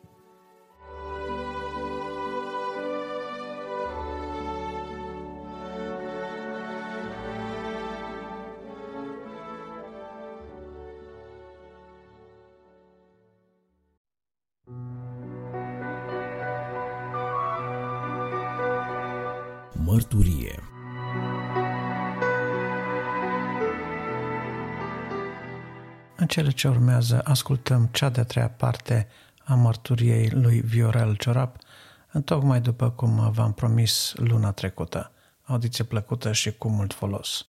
După aia m-am întâlnit cu David la Dan acasă, la prietenul meu, și el explica în camera cealaltă lui Dan ce înseamnă să fii pocăit, că nu poți să fii în același timp și cu Dumnezeu și cu satana. Exact ca și cum ai fi ori în casă, ori afară din casă. Nu poți să fii și în casă și afară din casă. Nu poți să fii în două locuri deodată, ori cu Dumnezeu, ori cu diavolul. Și el explica lui Dan, dar cum s-au întâmplat lucrurile că eu m-am pocăit și Dan nu. Și într-o zi mă duc la Dan și spun, mai Dane, pe mine mă doare tare ochiul drept. Ochiul stâng nu mai văd, mi-am pierdut vederea. Doare ochiul drept și încep să îmi pierd vederea și ochiul drept. Mă tem ca să rămân nevăzător complet. Păi mă, hai să mergem la Iași, îmi zice Dan. Mergem la Iași. Păi, bine, dar cum ne descurcăm noi acolo? Mă știu eu, am auzit un doctor, profesorul Buiuc, la spitalul de neurochirurgie. Da, mă, dar cum ajungem? Mă, lasă-mă că mergem la David acasă și ne duce David. Bine. Și mergem noi la David acasă. Ne-a așteptat omul în gară. El era necăjit, încercase să treacă granița fraudulos. Îl prinseseră de vreo trei ori. Îl prinseseră, îl închiseseră, îl bătuseră și tot vrea să plece din țară și nu mai angajau nicăieri, nici pe el, nici pe soția lui. El era strungar la o întreprindere acolo în Iași și soția lui era asistentă la spitalul militar și dăduseră pe amândoi afară din servici și nu mai avea nimeni voie să-i mai angajeze. Și trăiau și ei din ce le dădeau frații, dar frații începeau să nu le mai dea, le mai le ziceau, ar trebui să munciți și voi, apoi munceau și ei pe unde puteau. El mai zugrăvea câte un apartament, dar aveau și copii mulți. Era foarte greu. Și totuși din puținul lor ne-au dat să mâncăm. Și nouă. Dar cum era mâncarea puțină, când a spus să ne ridicăm în picioare și să mulțumim lui Dumnezeu pentru mâncare, eu mâncam și după ce am mulțumit Dumnezeu, el a mulțumit. Noi nu știam cum să mulțumim lui Dumnezeu pentru mâncare. După ce am mulțumit, așa m-am săturat eu. La fiecare înghițitură ziceam în gândul meu, acum eu mănânc mâncare binecuvântată de Dumnezeu. Și tot mâncând așa și tot zicând așa în gândul meu, m-am săturat așa de bine, el ne mai întreba, nu vreți să mai mâncați? Nu. Nu ne mai trebuie, m-am săturat și eu și Dan al meu. Și el ne spune, vreți să mergeți la adunare? Eu am spus, nu, nu vreau, că auzi eu că dacă te duci acolo la pocăiți, ăia te iau, te imobilizează, te bagă într-o cameră și îți iau tot sânge din vene și îl vând. Și după ce morți, te iau și dau la subsol acolo un crematoriu, te fac scrum și nu se mai știe nimic de tine. Și mă gândeam, bă, cum să mă lăște ăștia, sunt oameni periculoși, mă. Erau, pe vremea aia erau două reviste, pentru patrie și apărarea patriei. De obicei, doar ofițieri de securitate erau abonați la revistele astea. Mi se pare că și cei din poliție. Și se întâmpla să mai cadă mână reviste dintre astea, citite întâi de cei care erau abonați și când veneau la noi la masaj ne mai lăsau reviste dintre astea. Și acolo scriau de pocăiți, un penticostal așa, cop nevasta în cuptor, un baptist și-a adus copiii ca jertfă lui satană. Un, și dădea și adresă și nume. Eu chiar mă gândeam, ce ar fi să mă duc eu să verific? Dar mi-au spus alți prieteni, stai mă liniștit în banca ta, mai știi, te prindă și de securitate, să trag în otocană, nu te vezi, mai bine stai liniștit. Mă, dar aș vrea să văd dacă e adevărat sau nu. Ei, crești tu ce vrei, dar nu te duci să verifici că poate dai peste altcineva pe acolo. Dar atunci înseamnă că pocăiții sunt stricați. Dacă... Da, mă, și scriu adevărul, stricat, într-adevăr, sunt periculoși, ferește-te. Și toți îmi spuneau, să te ferești de pocăiți, ai grijă. Și acum David ăsta mă invita la adunare. Dar Dan de acolo, da, mergem. Mă, hotărâți-vă, cum nu spune da, unul nu, spune, hotărâți-vă, da sau nu. Nu, Dan spune da. Păi hotărâți-vă. Merge și el, că dacă nu îi dau una, merge. Bine, eu vă las să vă gândiți. După 5 minute vin și vă întreb din nou, ca să știu ce facem. Dacă nu mergeți, atunci rămânem și noi acasă, că nu putem să vă lăsăm pe voi singuri acasă și să plecăm. Când pleacă David, ăsta, creștinul pe Evanghelie, îi spune lui Dan, bă, Dane, bă, tu-ți dai seama ce faci, mă? cum să mergem, mă? Păi ne prind ăia, mă, la înghesuială acolo. Tu-ți dai seama ce periculoși sunt, ce căutăm noi, mă? Ne omor aia pe acolo, ne iau sânge, du-te, bă, că nu ți-a niciun sânge. Cum să nu ia, mă, dai cios, prost, nu știu. Poate nu știi de pocăiți ce știu eu. Da, nu că știu eu, pocăiți, băieți de treabă. Ce băieți de treabă, mă, măcar auzi? Dacă mergem să stăm undeva mai aproape de ușă, dacă ori da să pună mai pe noi, eu te las, că tu ai vrut să mergi. Nu să te tărăși pe tine, că până fugim noi, eu abia mai văd puțin, tu nu vezi deloc, ne împiedicăm pe acolo. Te las să te ia, să te facă aia tocană, să te facă ce ori vrea. Eu fug, nu stau. Bine, mă, mergem, stăm lângă ușă, dacă pune ea mâna pe noi, tu fugi.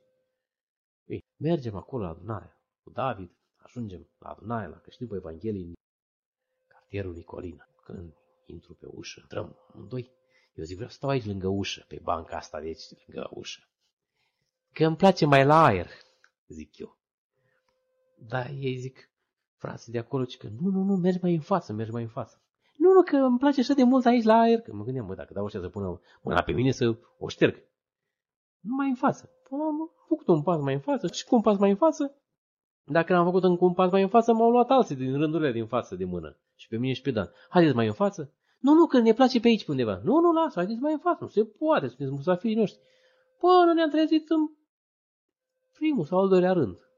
Și mă gândeam eu, ia uite ce hoț mai sunt, mă, ca să te prindă bine la înghesuial. E dar lasă, dacă pun ăștia mâna pe mine, am să-mi vând scump pielea.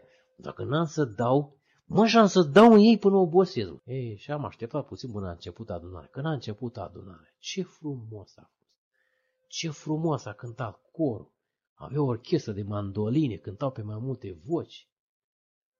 Dar ce predici frumoase! Prima predică pe care am auzit eu la pocăiți, la adunare, a fost despre dragoste. Despre dragostea lui Dumnezeu, despre dragostea omului, că omul trebuie să se iubească. Mă gândeam, păi eu mergeam la biserică, la noi, la Slănic, și stăteam toată slujba și așteptam predica preotului. Ai dura un sfert de oră. Și mi-aș fi dorit mult să întreb pe preot multe lucruri, că avea multe nelămuriri. Dar când îl întrebam, el mă lua cu tradiția, cu alte lucruri, dar pe mine interesau nelămuririle mele pe care aveam din Evanghelia Marco și Matei, că acolo citeam și erau multe lucruri pe care nu înțelegeam de ce a fost așa și de ce trebuia să fie. Și când îl întrebam pe David ăsta, ăsta mi explica, parcă zicea că e doctor în teologie. Păi mă gândeam, băi David, dar tu știi mai bine și decât popa nostru ăsta, a făcut tu ce ai făcut, ai făcut teologie? Nu, eu sunt strungar. Păi dacă la voi aici la pocăiți un strungar știe așa, păi ce-o fi, bă, dacă îl întreb pe unul care e profesor sau... Păi nu știu, încearcă, întreabă. Și nu răspundea la orice întrebare. Și tot timpul întreba, aia de ce așa, aia de ce așa. Da? Nu răspundea David, cu răbdare, nu se... Și m-am dus acasă atunci. Bă, în sfârșit, am fost la Iași, m-am operat, Dumnezeu m-a ajutat și nu mi-a mai pierdut vedere la ochiul drept, aveam glaucom și am fost operat și cu tratament tensiunea intraoculară s-a stabilizat. M-am dus acasă, la Sănic, apoi în concediu m-am dus la Odobești și m-am hotărât eu să merg la Focșan la adunare la creștin după Evanghelie. Și m-am dus, dar în timpul ăsta, de un an de zile, cu de atunci când am fost la Iași, pentru prima dată la Pocăiți, și până când am mers eu la Focșan la noi. Eu nu știam prin slănic de pocăiți, unde sunt pocăiți. Și am mers eu la adunare acolo cu unul Relu Mihai. Ăsta m-a dus cu motoreta. Mai Viorele, după adunare ieși și mă aștepți la ușă și eu vin și te iau și te aduc la gară ca să iei autobuzul să mergi la Dobești, la bunica ta. Bine. După ce s-a terminat adunarea, mă duc la ușă și stau și stau și stau și stau. Au plecat toți. A urma ieșit omul care făcea curățenie. Dar ce cu tine? Păi, da, tu e băiatul care te-ai hotărât pentru Domnul Isus, da. Numai că Mihai al meu uitase de mine. Dar cum s-a făcut, cum a fost când m-am pocăit? Că a predicat foarte frumos în duminica aia. Ceea ce m-a impresionat a fost convingerea cu care se vorbea. Cu atâta convingere mă gândeam.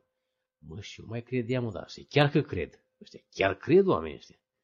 Păi înseamnă că așa trebuie să fac și eu. Chiar să cred, nu că eu credeam doar că Dumnezeu există, atât. Dar nu este și adevărat ceea ce spune Dumnezeu. Nu că trebuie neapărat să ai încredere în Dumnezeu că Dumnezeu îți va purta de grijă, nu că trebuie să ai încredere în Dumnezeu ca într-o persoană, că Dumnezeu e bun, că e dragoste. Și David, acela din Iași, mi-a spus un singur lucru care m-a făcut să mă pocăiesc. Domnul Iisus te iubește. Cum e? Domnul Iisus mă iubește? Mă gândeam că e un șef de la așa, aspru. Și acum Oamenii ăștia vorbeau cu atâta convingere că Dumnezeu l-a făcut pe om, că Dumnezeu iubește pe om, că Dumnezeu vrea binele. Și când am întrebat la urmă, că la creștin pe Evanghelia așa se întreba, cine vrea să se predea Domnului Isus? Mă gândeam, mă, acum mă ridic să vezi. După aia tot eu mă gândeam, bă, și dacă n-am să pot să fiu toată viața pocăit, mai bine mai stau. A, mă, lasă, dar ce, mă hotără, mă, mă ridic. A, nu, până m-am hotărât și m-am ridicat și cu pieptul înainte, drept. Oamenii dați înapoi, roș, mândru, că am avut curaj să mă ridic. Și din momentul ăla când m-am ridicat am și simțit o schimbare, o pace, o bucurie, ceva plăcut. Mai fusesem eu la adunare pe strada Plantelor, în orașul Bacău. Fusesem cu un băiat căruia îi plătisem drumul, îi plătisem și o masă la restaurant. Și la urmă tot așa întrebat și ce de acolo. Și spunea unul, cine se simte mocir la păcatelor, să se ridice în picioare. Eu nu m-am ridicat.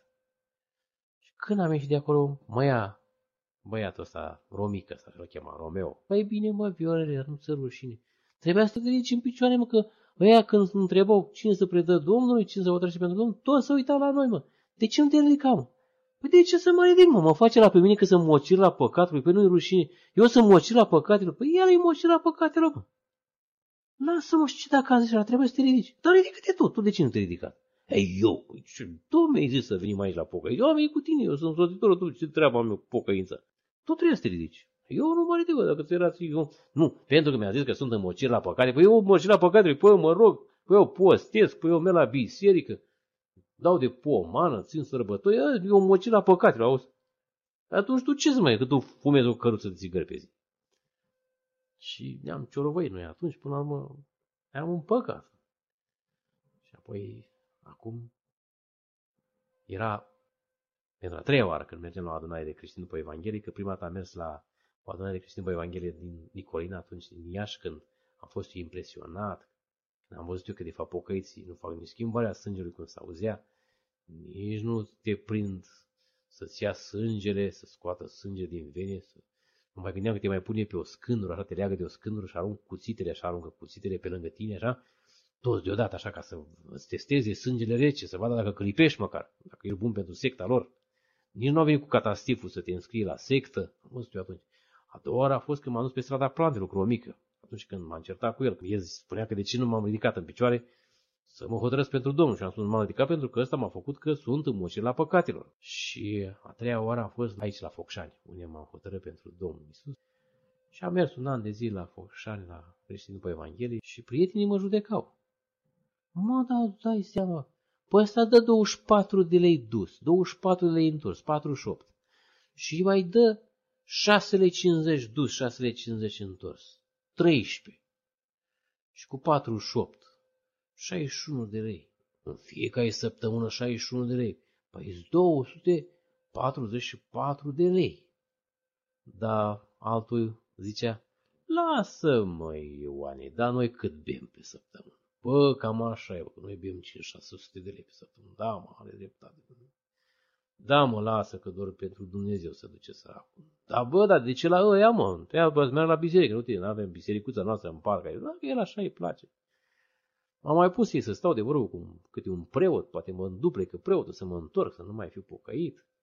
Dar după un an de zile m-am gândit eu să mă duc la Pentecostali. Am văzut eu de Pentecostal și mă duc chiar la prietenul meu Romică. Bă, Romică, Băi, hai să mergem la Pentecostal, mă, că am văzut că niște Pentecostal pe aici, printr-o comună pe lângă Slănic, în satul Larga, mă.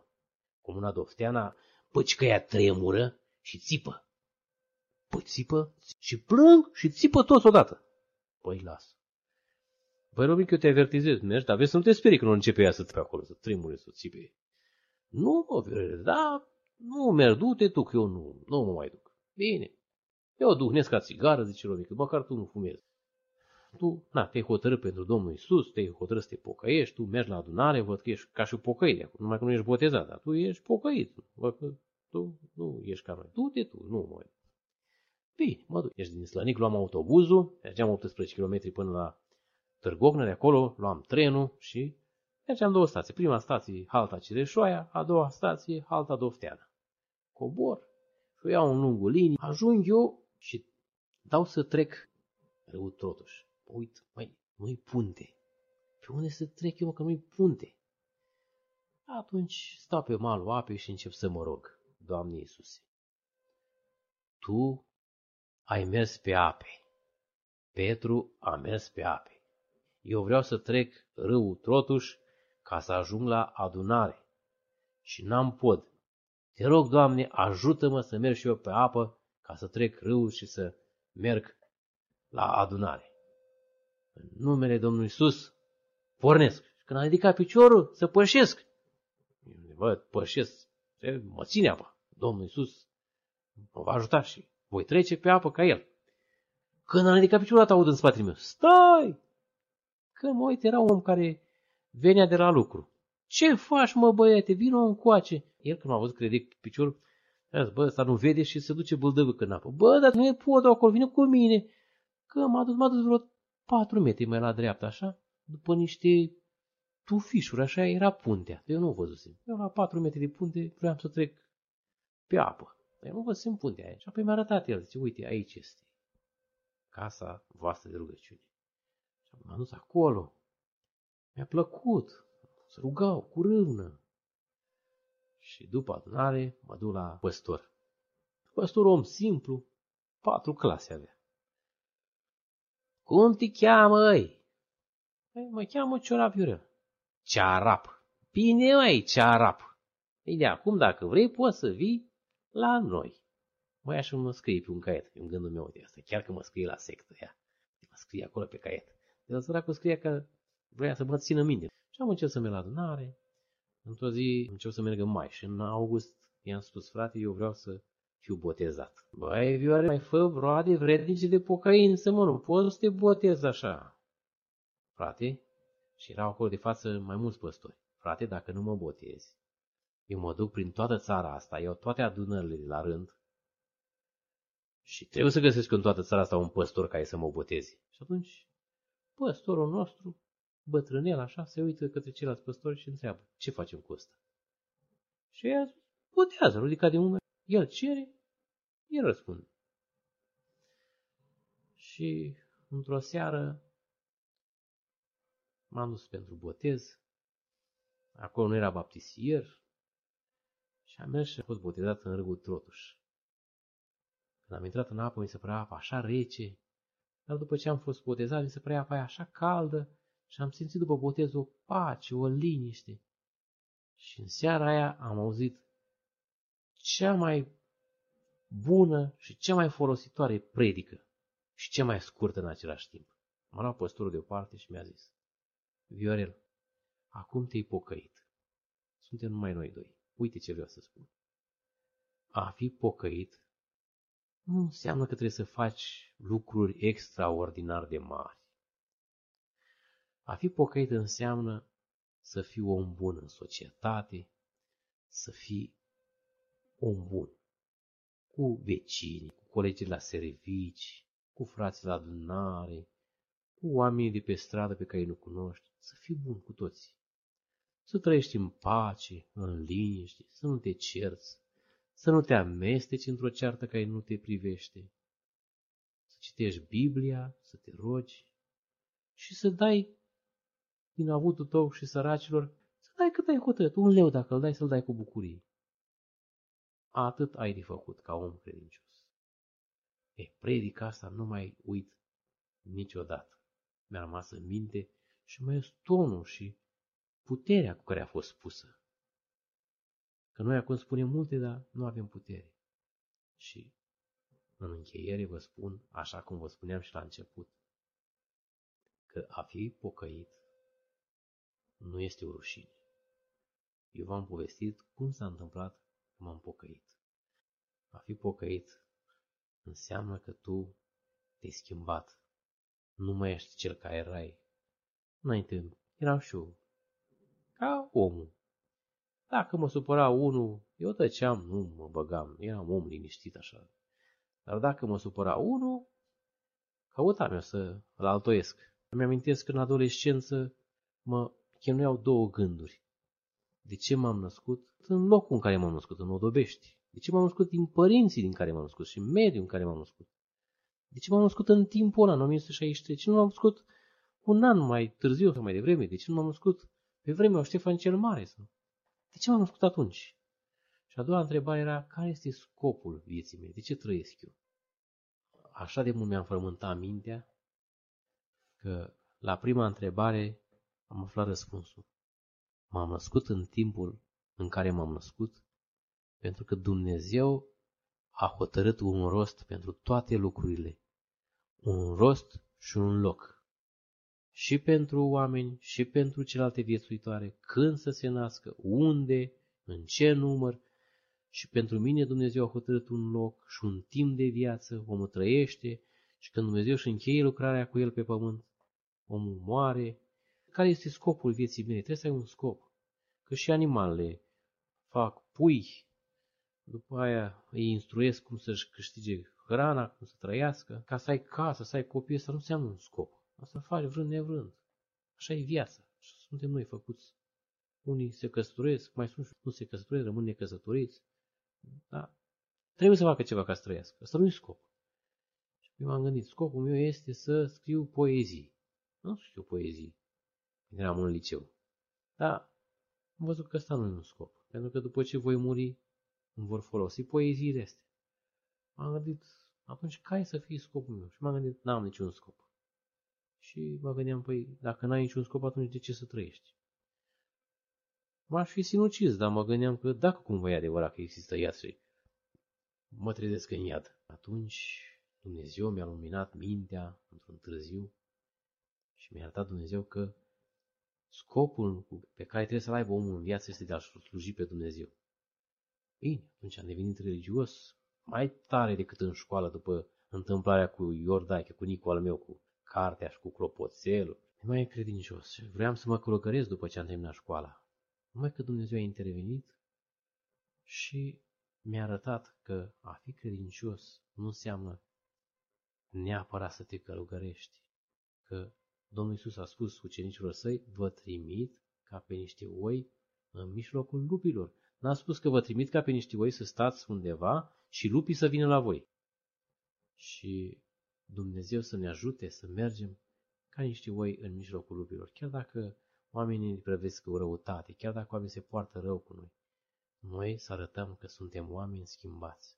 A fi un credincios nu înseamnă să aderi la o grupare creștină. A fi credincios înseamnă să fii un om născut din nou. Că Domnul Iisus a spus că dacă nu ne vom naște din nou, cu niciun chip nu vom vedea împărăția cerurilor. Și Dumnezeu să ne ajute pe toți la aceasta, să fim oameni schimbați, oameni născuți din nou. Amin. Enciclopedie Când Dumnezeu a creat omul, cât de eficient să fi fost? Răspunsul urmează la momentele creației de astăzi.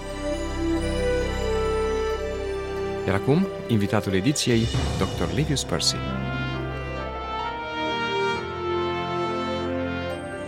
Molecula de ADN este un sistem uimitor de stocare a informației. Toate informațiile necesare pentru producerea unei ființe umane sunt condensate într-un spațiu microscopic.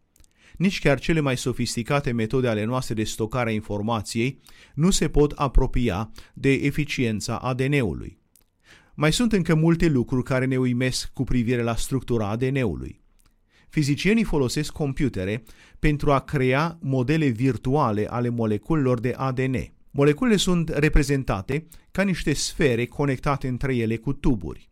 Într-un experiment, cercetătorii au încercat să descopere care este forma cea mai eficientă pentru a împacheta molecula în spațiu minim posibil. Astfel, au pus aceste molecule virtuale în containere electronice de forme diferite. Cercetătorii au cerut apoi computerului să modifice forma moleculelor ca să se încadreze în containerul prestabilit. Astfel, au descoperit că cea mai eficientă formă a moleculei de ADN este cea de elice dublă, așa cum au și unele proteine. Alte cercetări au arătat că forma de elice dublă pe care o ia ADN-ul este cel mai eficient mod de a împacheta molecula în spațiul cel mai mic posibil. Ca sistem de stocare a informației, este clar că ADN-ul a fost proiectat de un creator inteligent.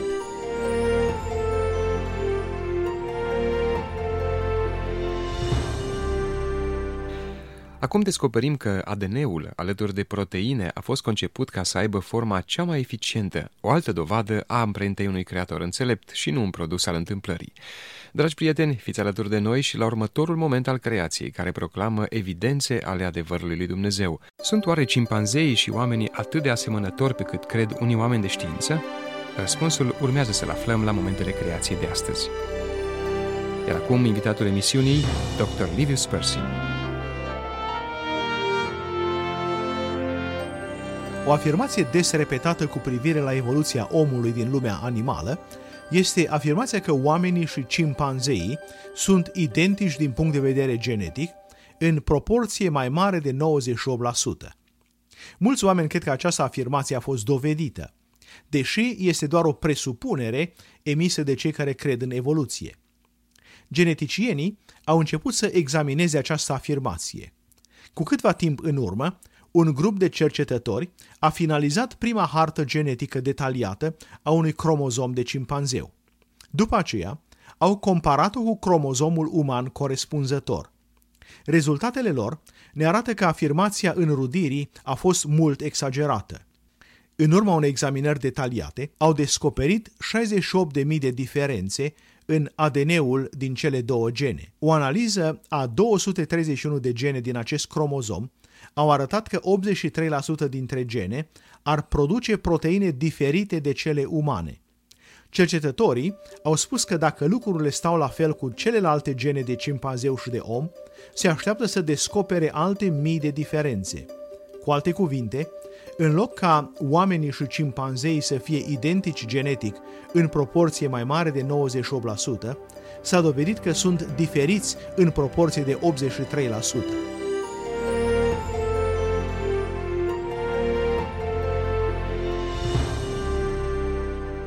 Bineînțeles că există multe diferențe între oameni și cimpanzei, afară de diferențele genetice.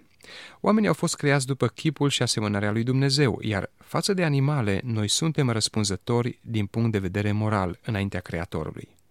Iubiți prieteni, vă invit alături de noi și la următorul moment al creației care proclamă evidențe ale adevărului lui Dumnezeu. La revedere! Documentar Pace vouă tuturor, oricine ați fi și oriunde v-ați afla. Sunt Grigore Frișan și vă prezint rubrica documentar a revistei Lumina Vieții, revista audio a Asociației Creștinilor Nevăzători Pro Lumina. Pentru ediția curentă v-am pregătit câteva materiale informative preluate de la Alfa Omega TV. Audiție plăcută! Binecuvântat să fie Dumnezeu al cărui cuvânt de viață. Amin. La sfârșitul săptămânii trecute, două dintre cele patru conferințe regionale ale Bisericii Metodiste Unite din Texas au aprobat cererile a 439 de congregații care au cerut să părăsească denominația după ce nu au fost de acord cu noua direcție a cultului din care fac parte cu privire la căsătoria între persoane de același sex și hirotonisirea preoților care se declară homosexuali. Dallas Morning News relatează că la conferința anuală din Texas, cu sediul în Houston, a fost acordată dezafilierea pentru 294 de biserici din cele aproape 600 care formează totalul bisericilor metodiste. Și conferința de Nord-Vest Texas, cu sediul în Lubbock, a aprobat plecarea a 145 de biserici din cele aproximativ 200 pe care le cuprinde. Amintim că aceste biserici nu sunt primele care se îndepărtează de doctrinele liberale pro-LGBTQ ale conducerii bisericii metodiste din Texas. Așa cum s-a prezentat în buletinele de știri de luna trecută, mai multe zeci de biserici au părăsit denominația metodistă și, conform presei locale, alte biserici sunt în proces de dezafiliere.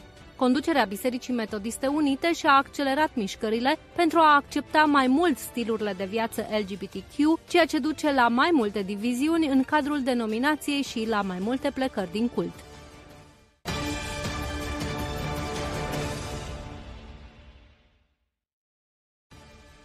Un restaurant din Virginia a refuzat să servească o organizație creștină conservatoare din cauza poziției acesteia față de protejarea căsătoriei tradiționale și apărarea vieții bebelușilor nenăscuți.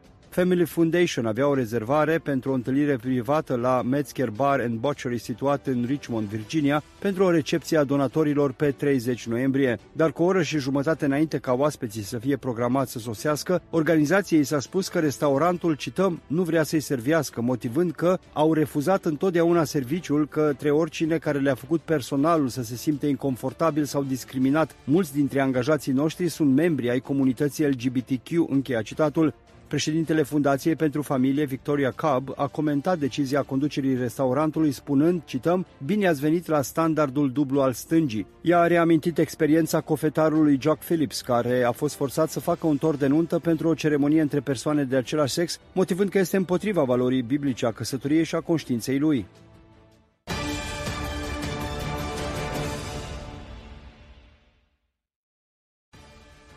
Liderii Likud și SAS au semnat un acord preliminar de coaliție, după cum au anunțat cele două partide în cursul zilei de joi. Premierul desemnat Benjamin Netanyahu are acum acorduri preliminare cu toate partidele din coaliția sa de dreapta. Acordurile îi permit lui Netanyahu să înceapă distribuirea altor funcții din cabinet și numiri în cabinetele Knesset ale membrilor Likud. Anunțarea noului guvern de către Netanyahu este o chestiune de timp.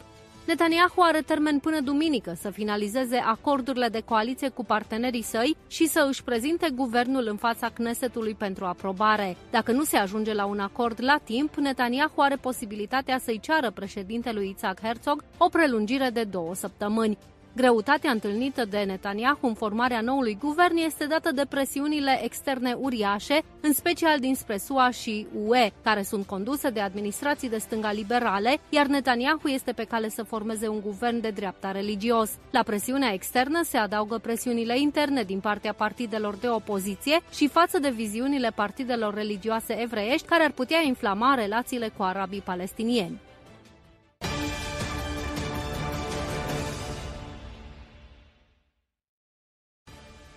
Liderii evanghelici din toată Franța și din alte țări francofone s-au întâlnit la Paris pentru conferința anuală denumită Centro Evanghelic. Întâlnirea anuală își propune să adune, să unească și să încurajeze oamenii din biserici și organizațiile creștine evanghelice. Tema din acest an a fost, cităm, Biserica în misiune, a fi, a vorbi, a face.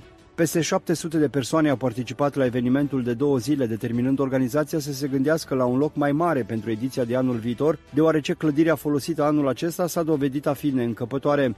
Evenimentul a fost organizat de Centrul Evanghelic de Informare și Acțiune ce funcționează de 70 de ani și a fost susținut de organizații precum Consiliul Național al Evanghelicilor din Franța, Institutul Biblic Nogent, Alianța Evanghelică Franceză și Federația Protestantă. La eveniment au participat un total de 128 de organizații creștine.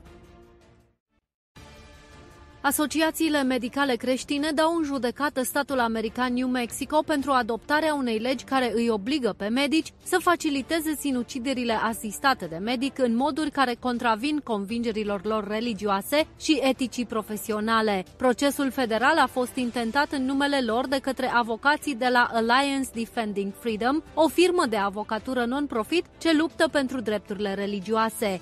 New Mexico a promulgat legea privind opțiunile de sfârșit de viață în 2021. Legea le impune în continuare medicilor care sunt obiectori de conștiință să faciliteze sinuciderea informând pacienții despre sinuciderea asistată și trimiterea acestor pacienți către medici și organizații care vor participa la sfârșirea vieții lor. Firma de avocatură ce reprezintă medicii creștini în instanță consideră această lege ca fiind neconstituțională și ca încălcând libertatea de credință a medicilor. Cu alte cuvinte, medicii sunt obligați să promoveze eutanasierea. Dacă medicii refuză pe baza convingerilor lor religioase sau a eticii profesionale, ei pot fi penalizați în instanța penală, civilă, administrativă și profesională, riscând să-și piardă licențele medicale.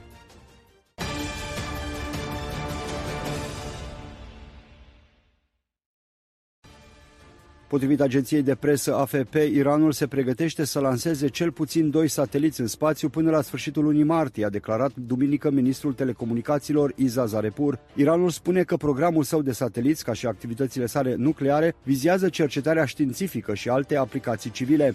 Informația a provocat neliniște în rândul statelor arabe din Golf, dar și la Ierusalim, state care se tem că acest program, chiar și civil în acest moment, poate fi ușor modificat pentru a deveni un program militar, deoarece tehnologia care permite plasarea pe orbită a unor sateliți poate fi ușor adaptată pentru a transporta încărcătură militară.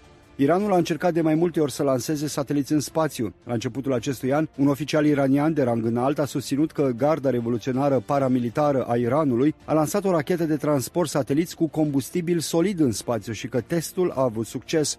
Oficialii americani spun că lansările de sateliți ale Iranului sfidează rezoluția 2231 a Consiliului de Securitate al ONU, care împiedică dezvoltarea de către Iran a unor astfel de capabilități.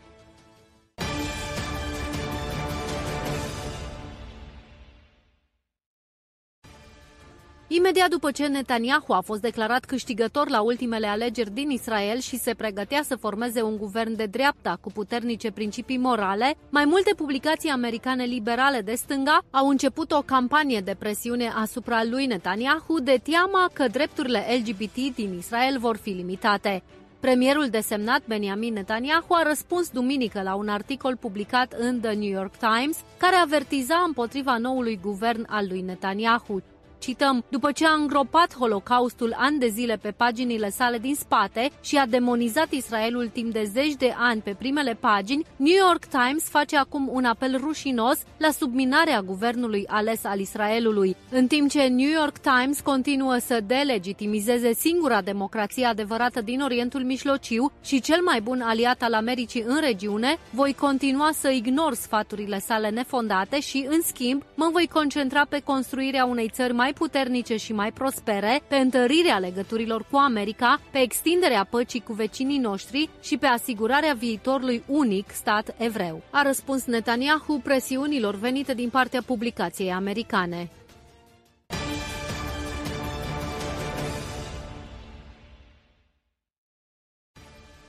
Un pastor din orașul francez Orleans a fost condamnat la o pedeapsă de 12 luni de închisoare cu suspendare pentru că nu a raportat infracțiunile sexuale comise de un membru al bisericii sale în trecut. Infractorul era profesor de matematică, membru în congregația Bisericii Evanghelice Baptiste din Orleans, unde a ajuns în 2018. Acesta i-a mărturisit pastorului infracțiunile sexuale pe care le-a comis în trecut, cu mai mulți ani în urmă, când era membru la fosta biserică de unde a plecat și s-a transferat în comunitatea creștină din Orleans.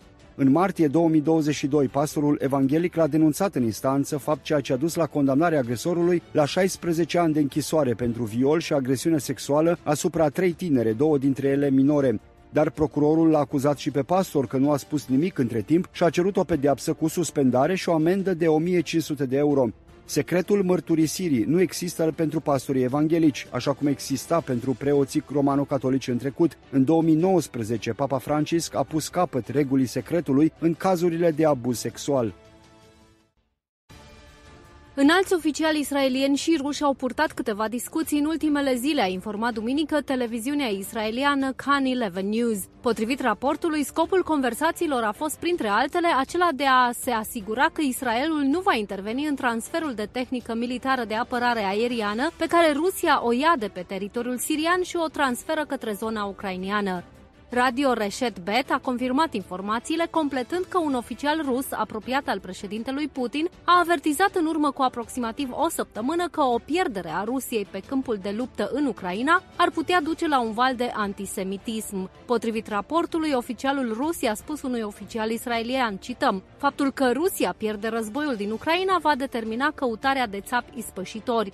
Același oficial a adăugat că originea evreiască a președintelui ucrainian Volodymyr Zelensky, dar și a altor lideri, va duce la antisemitism din partea rusă. Mesajul transmis de liderul rus este că Putin e cel care împiedică izbucnirea unui val de antisemitism.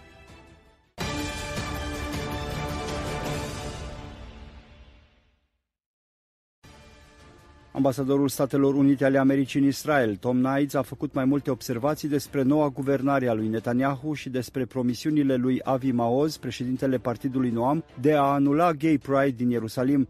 Vorbind pentru presa din Israel, ambasadorul Tom Knights a reafirmat viziunea administrației Biden referitoare la, cităm, soluția celor două state. Ne pasă profund de păstrarea viziunii soluției cu două state, inclusiv menținerea status quo-ului pe muntele templului și prevenirea anexării Cisjordaniei, a continuat el. Ambasadorul s-a referit apoi și la scandalul media provocat de declarația lui Avi Maoz, care a promis în recenta campanie electorală anularea Gay Pride din Ierusalim. Cităm, ne vom asigura că drepturile persoanelor LGBT sunt păstrate. Am participat la Gay Pride din Ierusalim și din Tel Aviv anul trecut și am toată intenția să o fac și anul acesta. Am deplină încredere că drepturile comunității LGBT vor fi păstrate, a mai spus ambasadorul Knights.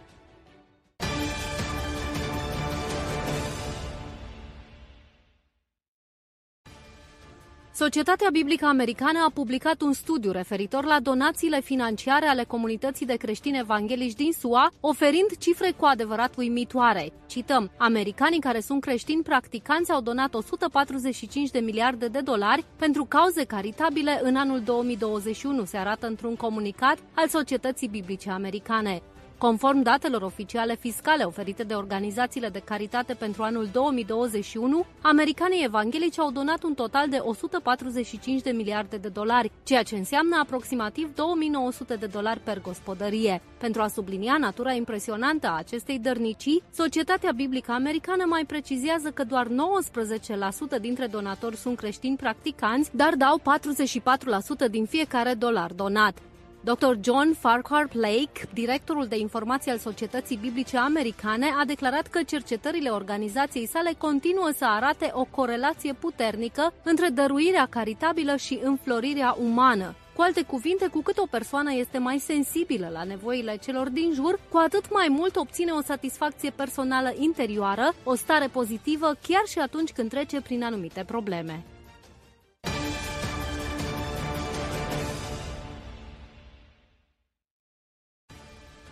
Marea trimitere a lui Isus a devenit marea reținere și acesta este elefantul nostru din cameră. Cu această premiză, pe 26 noiembrie la Valencia, Spania, a început o zi intensă de dialog cu peste 400 de participanți implicați în diferite slujiri bisericești.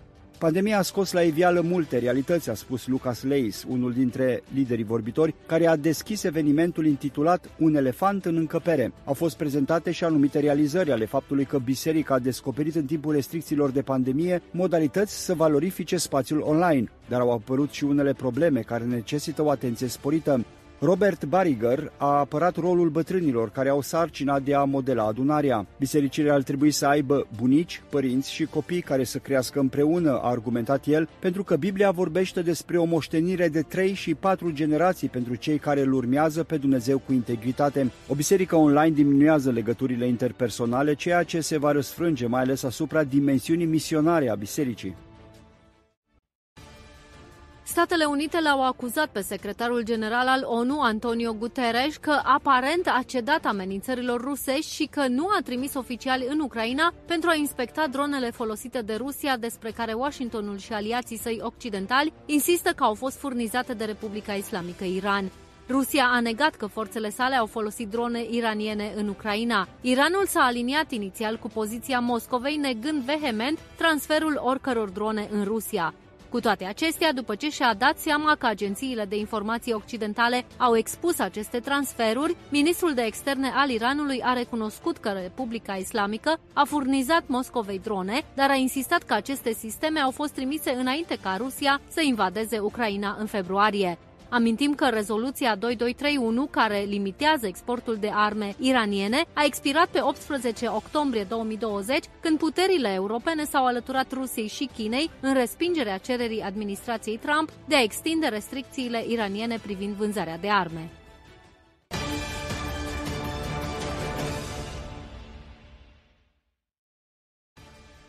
Inspectorii de la Agenția Internațională pentru Energie Atomică au părăsit Iranul luni după o scurtă vizită în care au avut loc discuții cu oficiali iranieni, fără a spune dacă au noi informații despre impasul legat de urmele de uraniu din locațiile nedeclarate, a informat presa iraniană. Oficialii ONU au anunțat săptămâna trecută că o echipă de tehnicieni va vizita Teheranul în încercarea de a rezolva un impas de ani de zile din cauza unei anchete privind particulele de uraniu găsite în trei locații nedeclarate din Iran.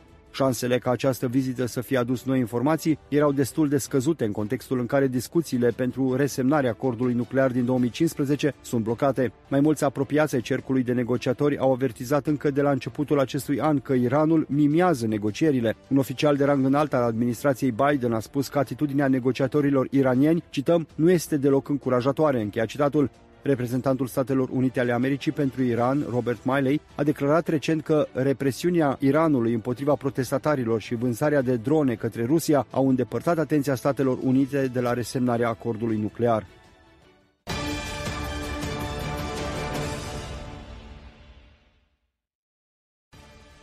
Televiziunea siriană a raportat luni seară un atac aerian în zona Damasc, care a fost rapid atribuit Israelului. Potrivit raportului, în zonă s-au auzit sunete de explozii, iar sistemele de apărare aeriană ale Siriei au răspuns la atac.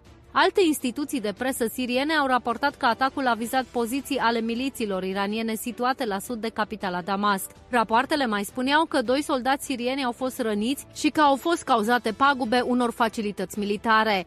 Canalul saudit Al Arabia a raportat că presupusul atac aerian israelian a vizat o baterie iraniană de apărare aeriană, care a fost amplasată recent în zona aeroportului internațional Damasc. Observatorul sirian pentru drepturile omului a raportat că două persoane, a căror identitate nu este cunoscută, au fost ucise în atacul aerian care a fost efectuat împotriva depozitelor de arme Hezbollah. Armata israeliană nu a comentat aceste informații.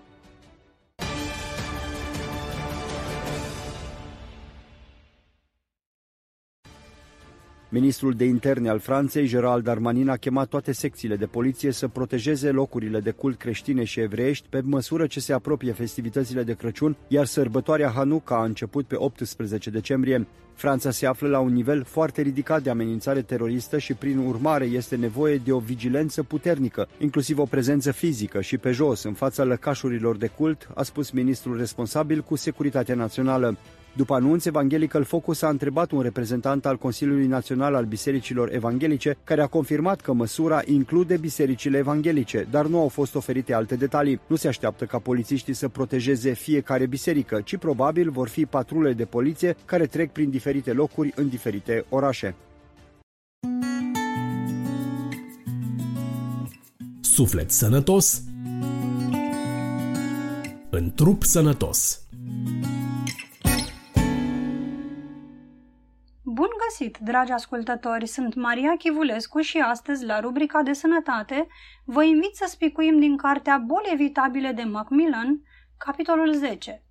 Nu ceea ce mâncăm este ceea ce ne mistuie. Puternicul Bill Branson era un flăcău foarte atrăgător atunci când nu și ieșea din țățâni. Atunci când unul din oamenii săi de la uzină dădea peste cap o sarcină, Bill devenea furios și arunca asupra lor cele mai tăioase epitete din voluminosul, dar netipăribilul său vocabular. Ultragile pe care le azvârlea asupra celuilalt tovarăș păreau întotdeauna să fie un bumerang care se întorcea asupra bietului Bill și în cele din urmă îl puneau la pat. Atunci, soția lui mă solicita. Era o poveste veche, așa că ea îmi deschidea ușa cu plăcere făcând o mișcare largă cu mâna spre dormitorul lui Bill ridica laconic din umeri și zâmbea forțat. Apoi îmi spunea, citez, Doctore, de două săptămâni în șir vomitează, dar nu voia să vă chem până în această dimineață. Închei citatul. Văzându-l pe puternicul Bill cum zăcea în pat, te cuprindea întristarea.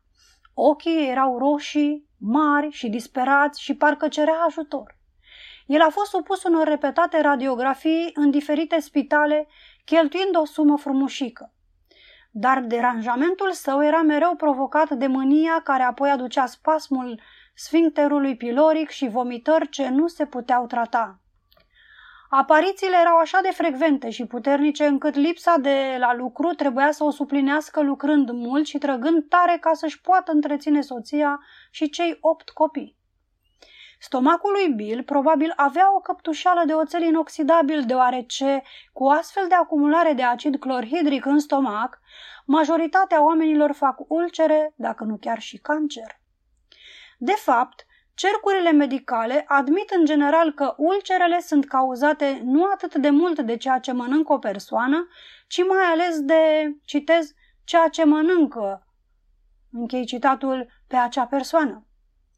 Desigur, după ce s-au produs ulcerele, ele sunt agravate și de unele alimente, precum și de iritații emotive. Iată ce efecte pot avea emoțiile asupra sănătății fizice. Ulcel gastric și duodenal, colite, hipertensiune arterială, tulburări cardiace, spasme vasculare, arteroscleroză, boli renale, nevralgii, artrită, diabet, gușă, tulburări psihice, etc. Dr. English prezintă într-o ilustrație din cartea sa emoțiile care pot să producă spasmul sfincterului piloric, frica, dorința de a fi iubit, gelozia, egoismul, ambiția, furia, resentimentul, ura, suprasensibilitatea, sentimentul de vinovăție, grija, disperarea, este de remarcat că cele înșirate mai sus stau în legătură cu răsfățarea și alintarea eului. Ele ar putea fi cuprinse într-un singur cuvânt egocentrism. Cu secole mai înainte ca psihiatria modernă să fi descoperit că emoțiile erau factorii importanți în producerea a o mulțime de boli psihosomatice, Biblia condamna aceste emoții și prevedea un tratament pentru ele. Și faptele firii pământești sunt cunoscute și sunt acestea.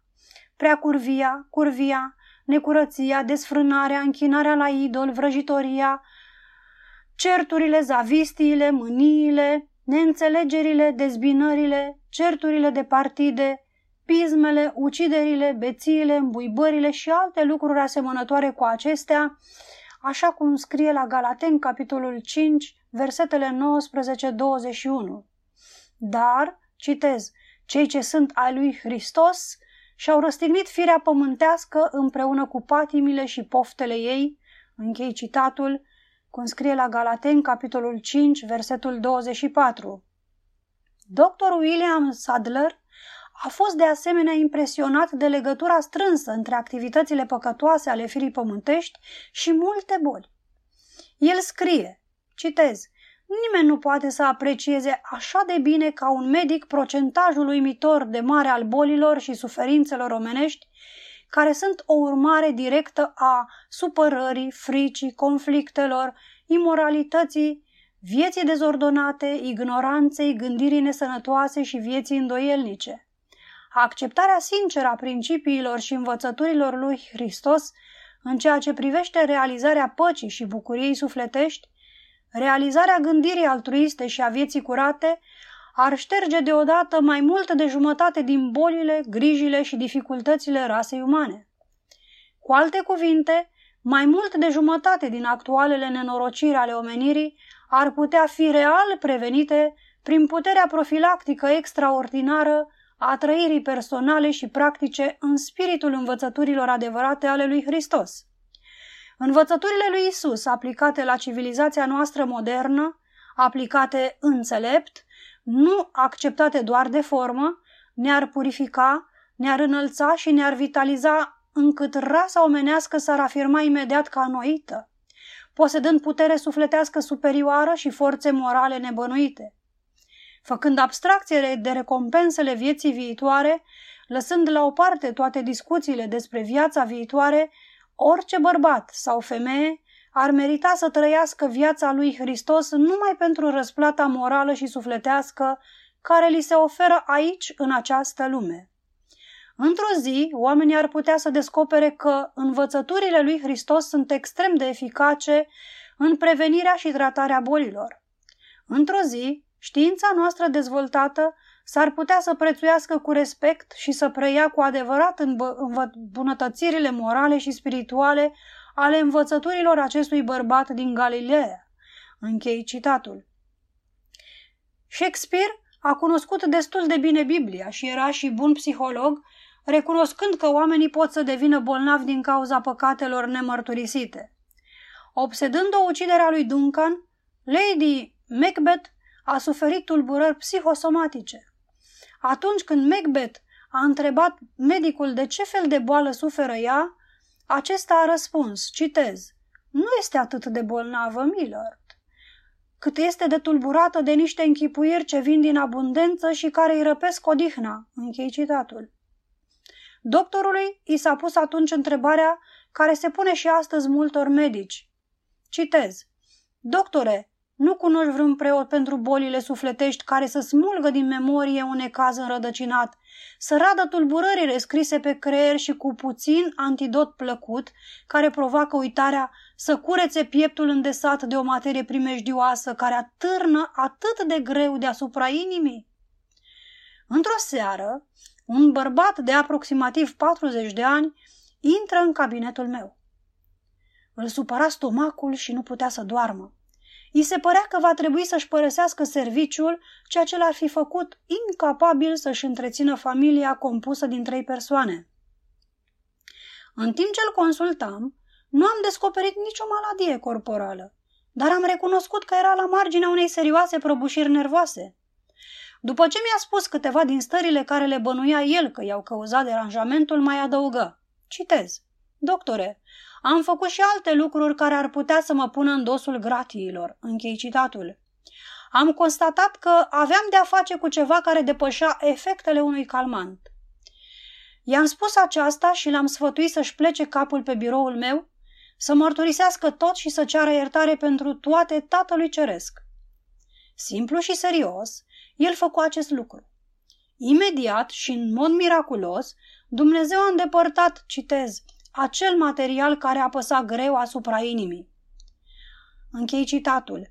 Au trecut câțiva ani și omul nu a pierdut nicio zi de lucru. El este fericit și plin de viață. Tulburarea lui nu a fost urmarea unei alimentații false, ci a fost provocată de niște stări sufletești care îi chinuiau organele vitale. Psihiatrul Sedler scrie, citez, o conștiință curată este un mare pas în scopul baricadării intelectului împotriva nevrozei. Închei citatul. Psihologul Henry Link, de asemenea, vede legătura dintre păcat și boală. Citez. Accentul asupra păcatului a dispărut într-o mare măsură din învățământul religios, chiar în momentul când psihologia a descoperit importanța sa și a extins înțelesul său. Închei citatul. Cineva poate să pună întrebarea, dacă un individ se convertește și răstignește orice lucru din viața sa care este contrar cuvântului lui Dumnezeu, va fi eliberat acel individ de bolile pricinuite de gelozie, invidie, egocentrism, resentiment și ură? Un episod din viața unei persoane pe care o cunosc poate să răspundă la această întrebare. Femeia aceasta a fost misionară în India și avea o sarcină de grea răspundere pentru condițiile imorale care existau acolo. Ea se ruga pentru acest lucru, dar cheltuia multe ore tânguindu-se bărbatului său și altora pentru condițiile morale de acolo. Să considerăm că ea a fost îndreptățită în resentimentul său față de cei responsabili pentru starea aceasta de lucruri, dar problema era că ea nu putea să-i sufere. Resentimentul ei a produs un spasm al sfincterului piloric și făcu un ulcer. Într-o zi, ulcerul a început să sângereze. A sângerat vreo șase zile până ce femeia a rămas aproape fără sânge. Era vorba deci de o femeie creștină bună care iubea pe Domnul, o femeie care s-a răstignit pe sine însăși și era tot timpul în serviciul pentru Domnul. Totuși, ea a contractat un ulcer și era aproape să moară din cauza hemoragiei. Aceeași poveste ar putea fi spusă cu alte amănunte despre zeci de mii de creștini convinși care în loc de ulcere sângerânde se îmbolnăvesc de una din bolile psihosomatice deja enumerate. Legămintele făcute în fața unui altar nu sunt suficiente. Trebuie să răstignim eul nostru zilnic și să dăm ascultare de toate poruncile lui Dumnezeu dacă vrem să fim eliberați de asemenea boli. Mai mult, ființele omenești nu sunt perfecte în cunoștință. Putem să facem încă greșeli în aprecierile și în atitudinile noastre față de alții. Cu adevărat, în măsura în care înțelegem și ascultăm de directivele din Cartea Călăuză, vom fi binecuvântați în trup și suflet. Aici este potrivită mustrarea din epistola către evrei. Citez. Urmăriți pacea cu toții și sfințirea, fără de care nimeni nu va vedea pe Domnul. Luați seama bine ca nimeni să nu se abată de la harul lui Dumnezeu, pentru ca nu cumva să dea lăstar vreo rădăcină de amărăciune, să vă aducă tulburare și mulți să fie întinați de ea. Închei citatul. Evrei, capitolul 12, versetele 14-15. Nu este deci atât de important ceea ce mănâncă o persoană, ci rădăcina de amărăciune, ura, vinovăția, resentimentul care o rod. Doza de bicarbonat de sodiu introdusă în stomac nu va fi niciodată suficientă să neutralizeze acești acizi care distrug trupul, mintea și sufletul. Biblia nu tratează numai factorii producători de boli, ca invidia, egocentrismul, resentimentul, ura și imoralitatea, dar ea lovește în cauză într-o manieră efectivă și curativă. Citez. Cei ce sunt ai lui Hristos și-au răstignit firea pământească împreună cu patimile și poftele ei. Galateni, capitolul 5, versetul 24. Închei citatul.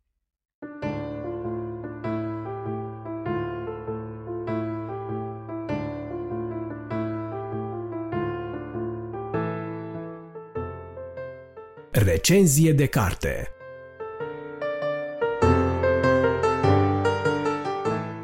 Bun găsit, dragi ascultători! Eu sunt Bogdan Suciu și în cele ce urmează, cu ajutorul lui Dumnezeu, sunt bucuros să revin în atenția dumneavoastră, adresându-vă o nouă invitație la lectură sub forma unei recenzii de carte creștină.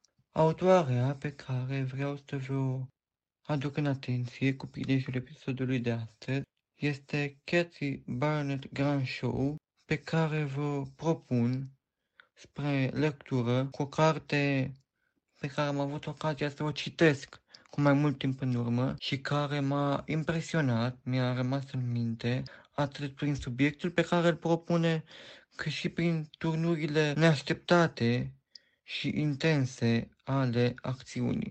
Astfel, vă propun astăzi câteva gânduri despre trilogia Genezei.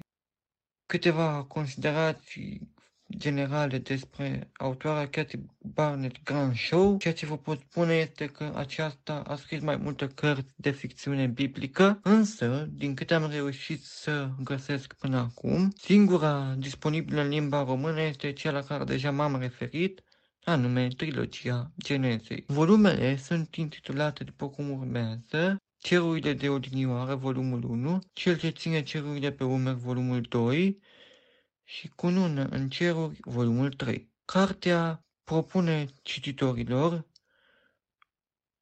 o incursiune în lumea decăzută anterioară potopului, precum și în demersul celor opt oameni care au supraviețuit de a reconstrui cu ajutorul lui Dumnezeu viața așa cum o știm noi astăzi pe pământ, ulterior potopului, de a se înmulți și de a transmite celor care le-au urmat credința în cel prea înalt.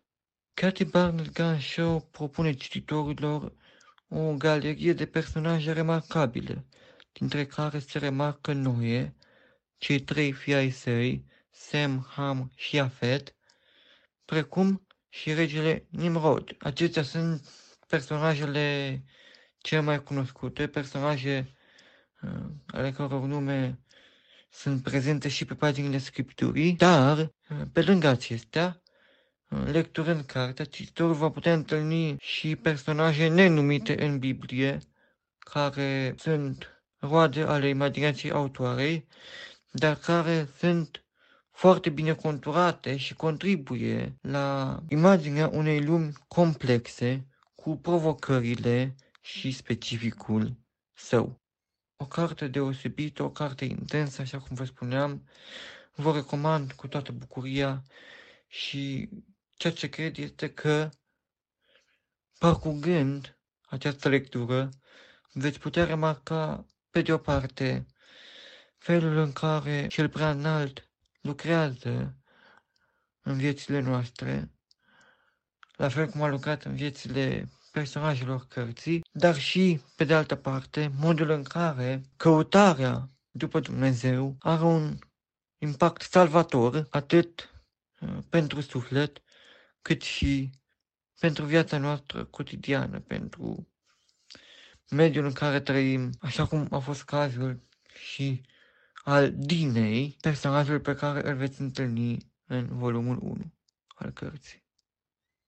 Acestea sunt câteva considerații pe care am vrut să le aduc în atenția dumneavoastră. În încheiere menționez faptul că trilogia geneze scrisă de Cathy Barnett Gun Show este disponibilă și pentru ascultătorii nevăzători ai revistei Lumina Vieții, aceasta putând fi găsită printre cărțile digitalizate la Ploiești. Vă mulțumesc pentru atenția acordată, bunul Dumnezeu să vă binecuvânteze pe fiecare în parte. Vă aștept cu drag la o nouă recenzie de carte data viitoare. Toate cele bune!